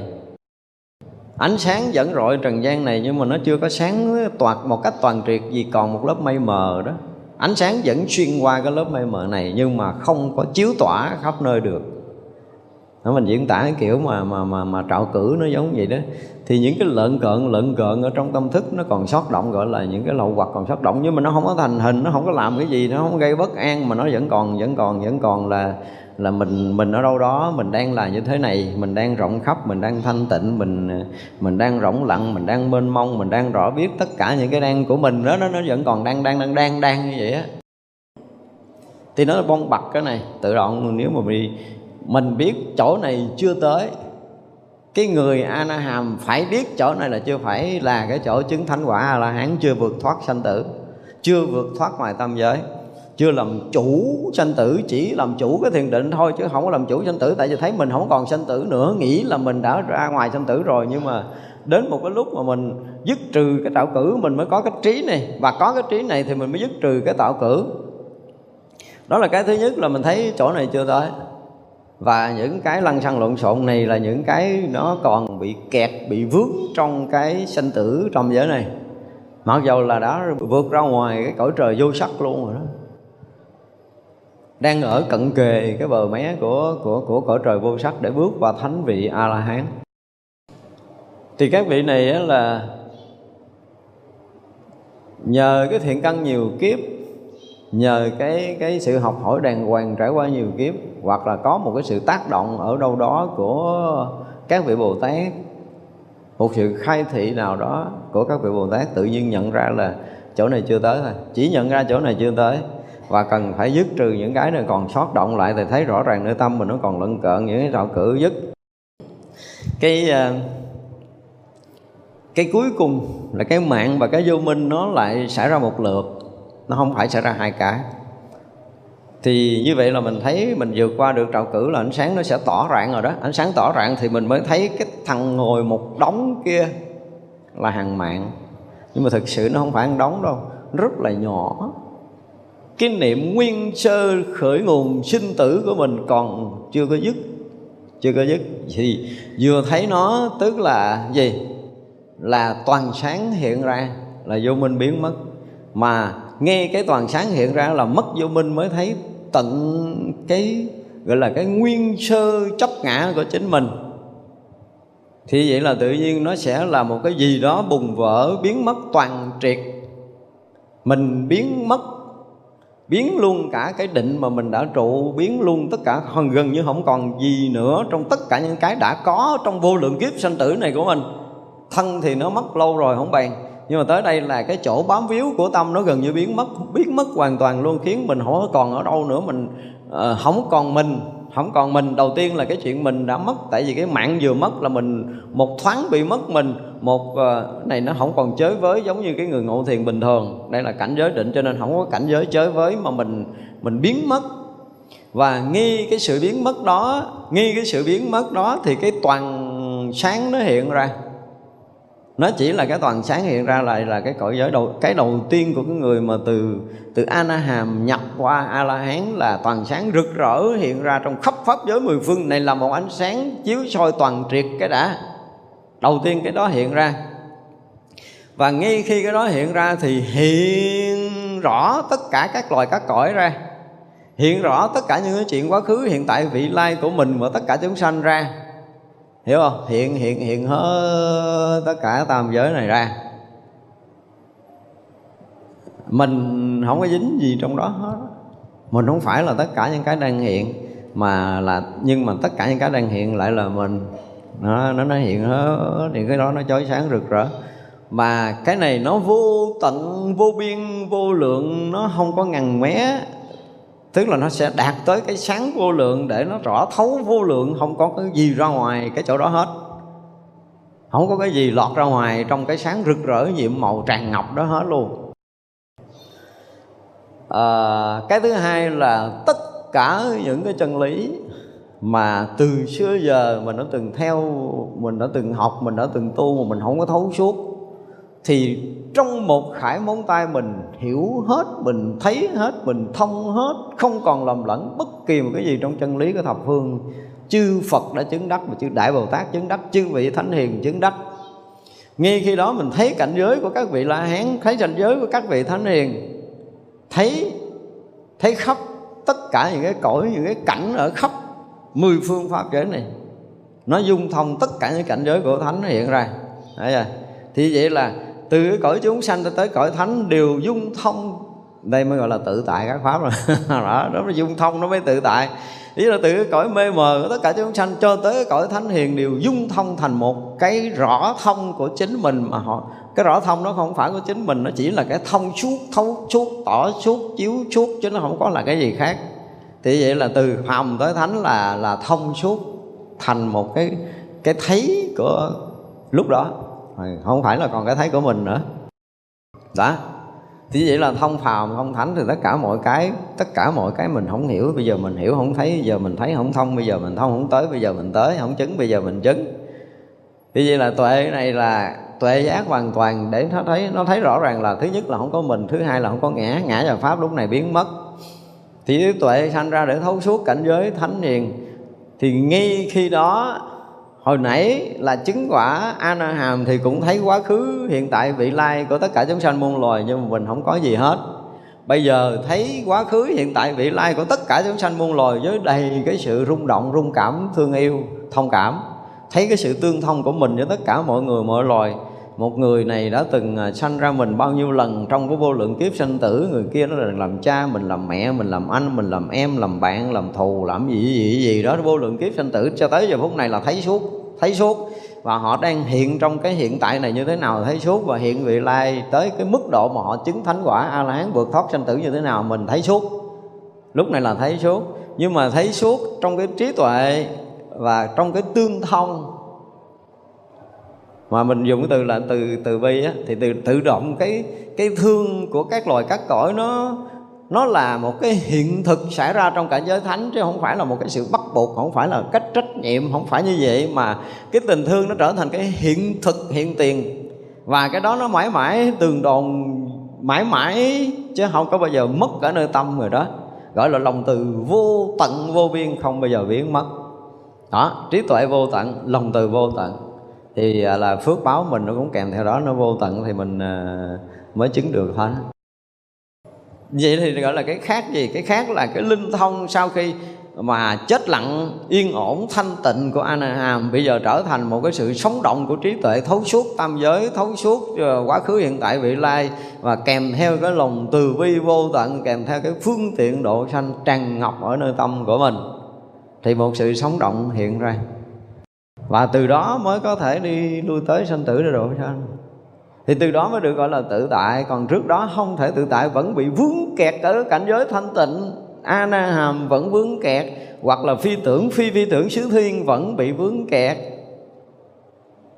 Vướng kẹt không được gọi là tự tại. Cho nên ở đây dùng từ là tự tại đối với tất cả các pháp. Đó là cái tự tại á.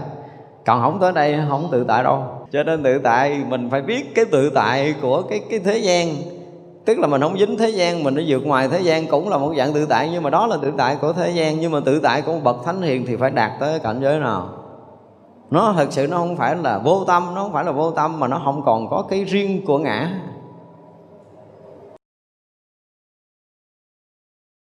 Gần như mới mới một cách tuyệt đối mới một cách tuyệt đối. Cái biết mới một cách tuyệt đối không có một cái lợn cợn gì cũ hết á.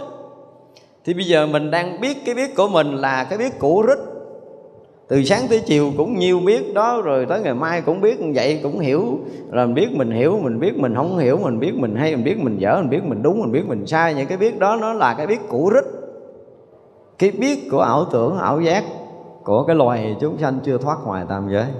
Nhưng tới cái phút đó cái mạng mất đó, thì cái biết này mất, chết luôn cái biết quen thuộc cũ. Mình hoàn toàn là cái gì nó cũng không phải là cái biết cũ, nhưng mà cái tỏ thông vô ngại, cái sáng suốt rạng ngời, cái chiếu soi cùng khắp vân vân, tất cả mọi cái thứ đó nó hiện ra mà không có bóng dáng của mình. Bây giờ mình làm cái gì thì mình cũng thấy là mình biết, mình nghe, mình thấy, mình ngửi, mình nếm, mình xúc chạm, mình buồn, mình thương, mình giận, mình ghét, vẫn là mình mình mình mình mình mình mình, đúng không? Nhưng mà lúc mà cái mạng nó vừa mất, cái là cái mình nó mất, nó chỉ là chiếu soi nhưng mà không phải mình, nó không phải mình. Lúc đó không còn là mình nữa, mà phải thực sự mất hoàn toàn cái mình thì mới nói chuyện là tự tại. Còn chưa có một lần mất hoàn toàn với mình thì tam giới này vẫn còn gì? Lui tới, bị lui tới hoặc là không lui tới được. Nhưng mà các vị La Hán là lui tới được và không bị lui tới nữa. Không bị lui tới nhưng mà tự tại lui tới. Tự tại các pháp, tự tại các cảnh, các cõi. Đây là một cách để diễn tả nữa đó. Tức là từng đoạn, từng đoạn các vị diễn tả những cái cảnh giới tu chứng nó trải qua những cái tâm gì, trải qua cảnh giới nào mà mà không biết làm sao. Đoạn này nó chỉ toàn là nói những cái cảnh gọi là rất là chuyên môn trong những cái chỗ tu chứng, chứ nó không phải là cái cách lý luận thông thường. Thành ra mình nghe để chi? Để mình gọi là gì? Gieo duyên tới những cái cảnh giới của Thánh, gieo duyên thôi. Hoặc là tự động mình mở, như sáng mình nói phải mở tâm để cho nó rót đại vô trỏng. Bây giờ thì chắc chắn là mình không được. Mà cái này không phải nói để mình hiểu, tại vì thật sự hiểu cái này mình cũng đâu có tới, hiểu cũng không được cái gì ngay giờ phút này. Nhưng mà ít ra thì đây là những cái mầm móng, những cái chủng tử của Thánh, những cái cảnh giới của Thánh.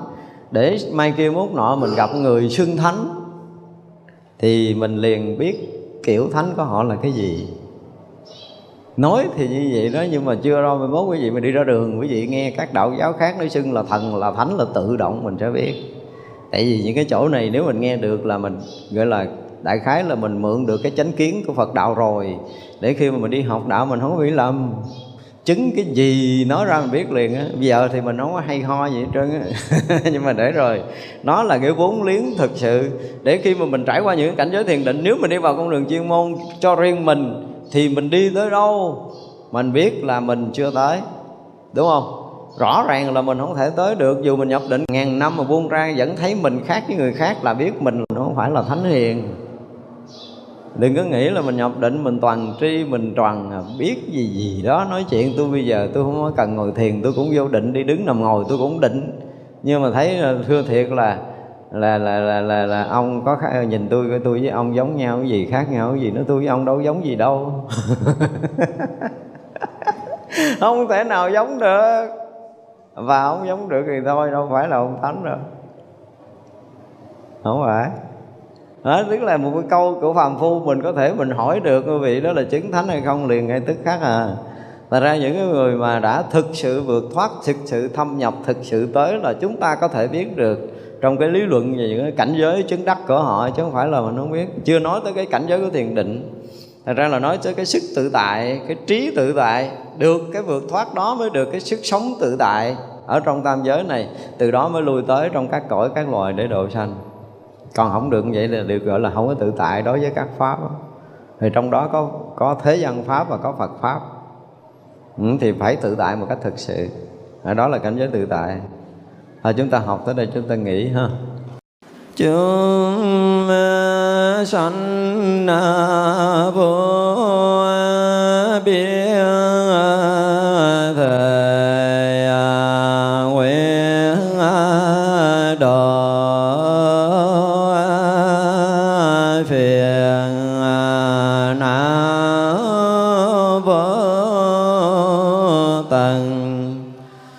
thời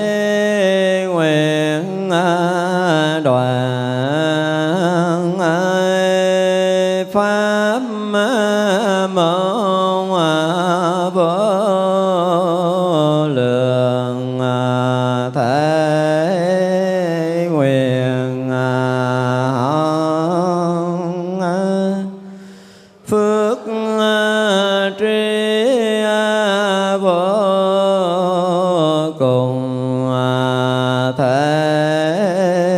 nguyện tu Như Lai vô lượng thế phụng sự Phật đạo vô thường thế nguyện thành.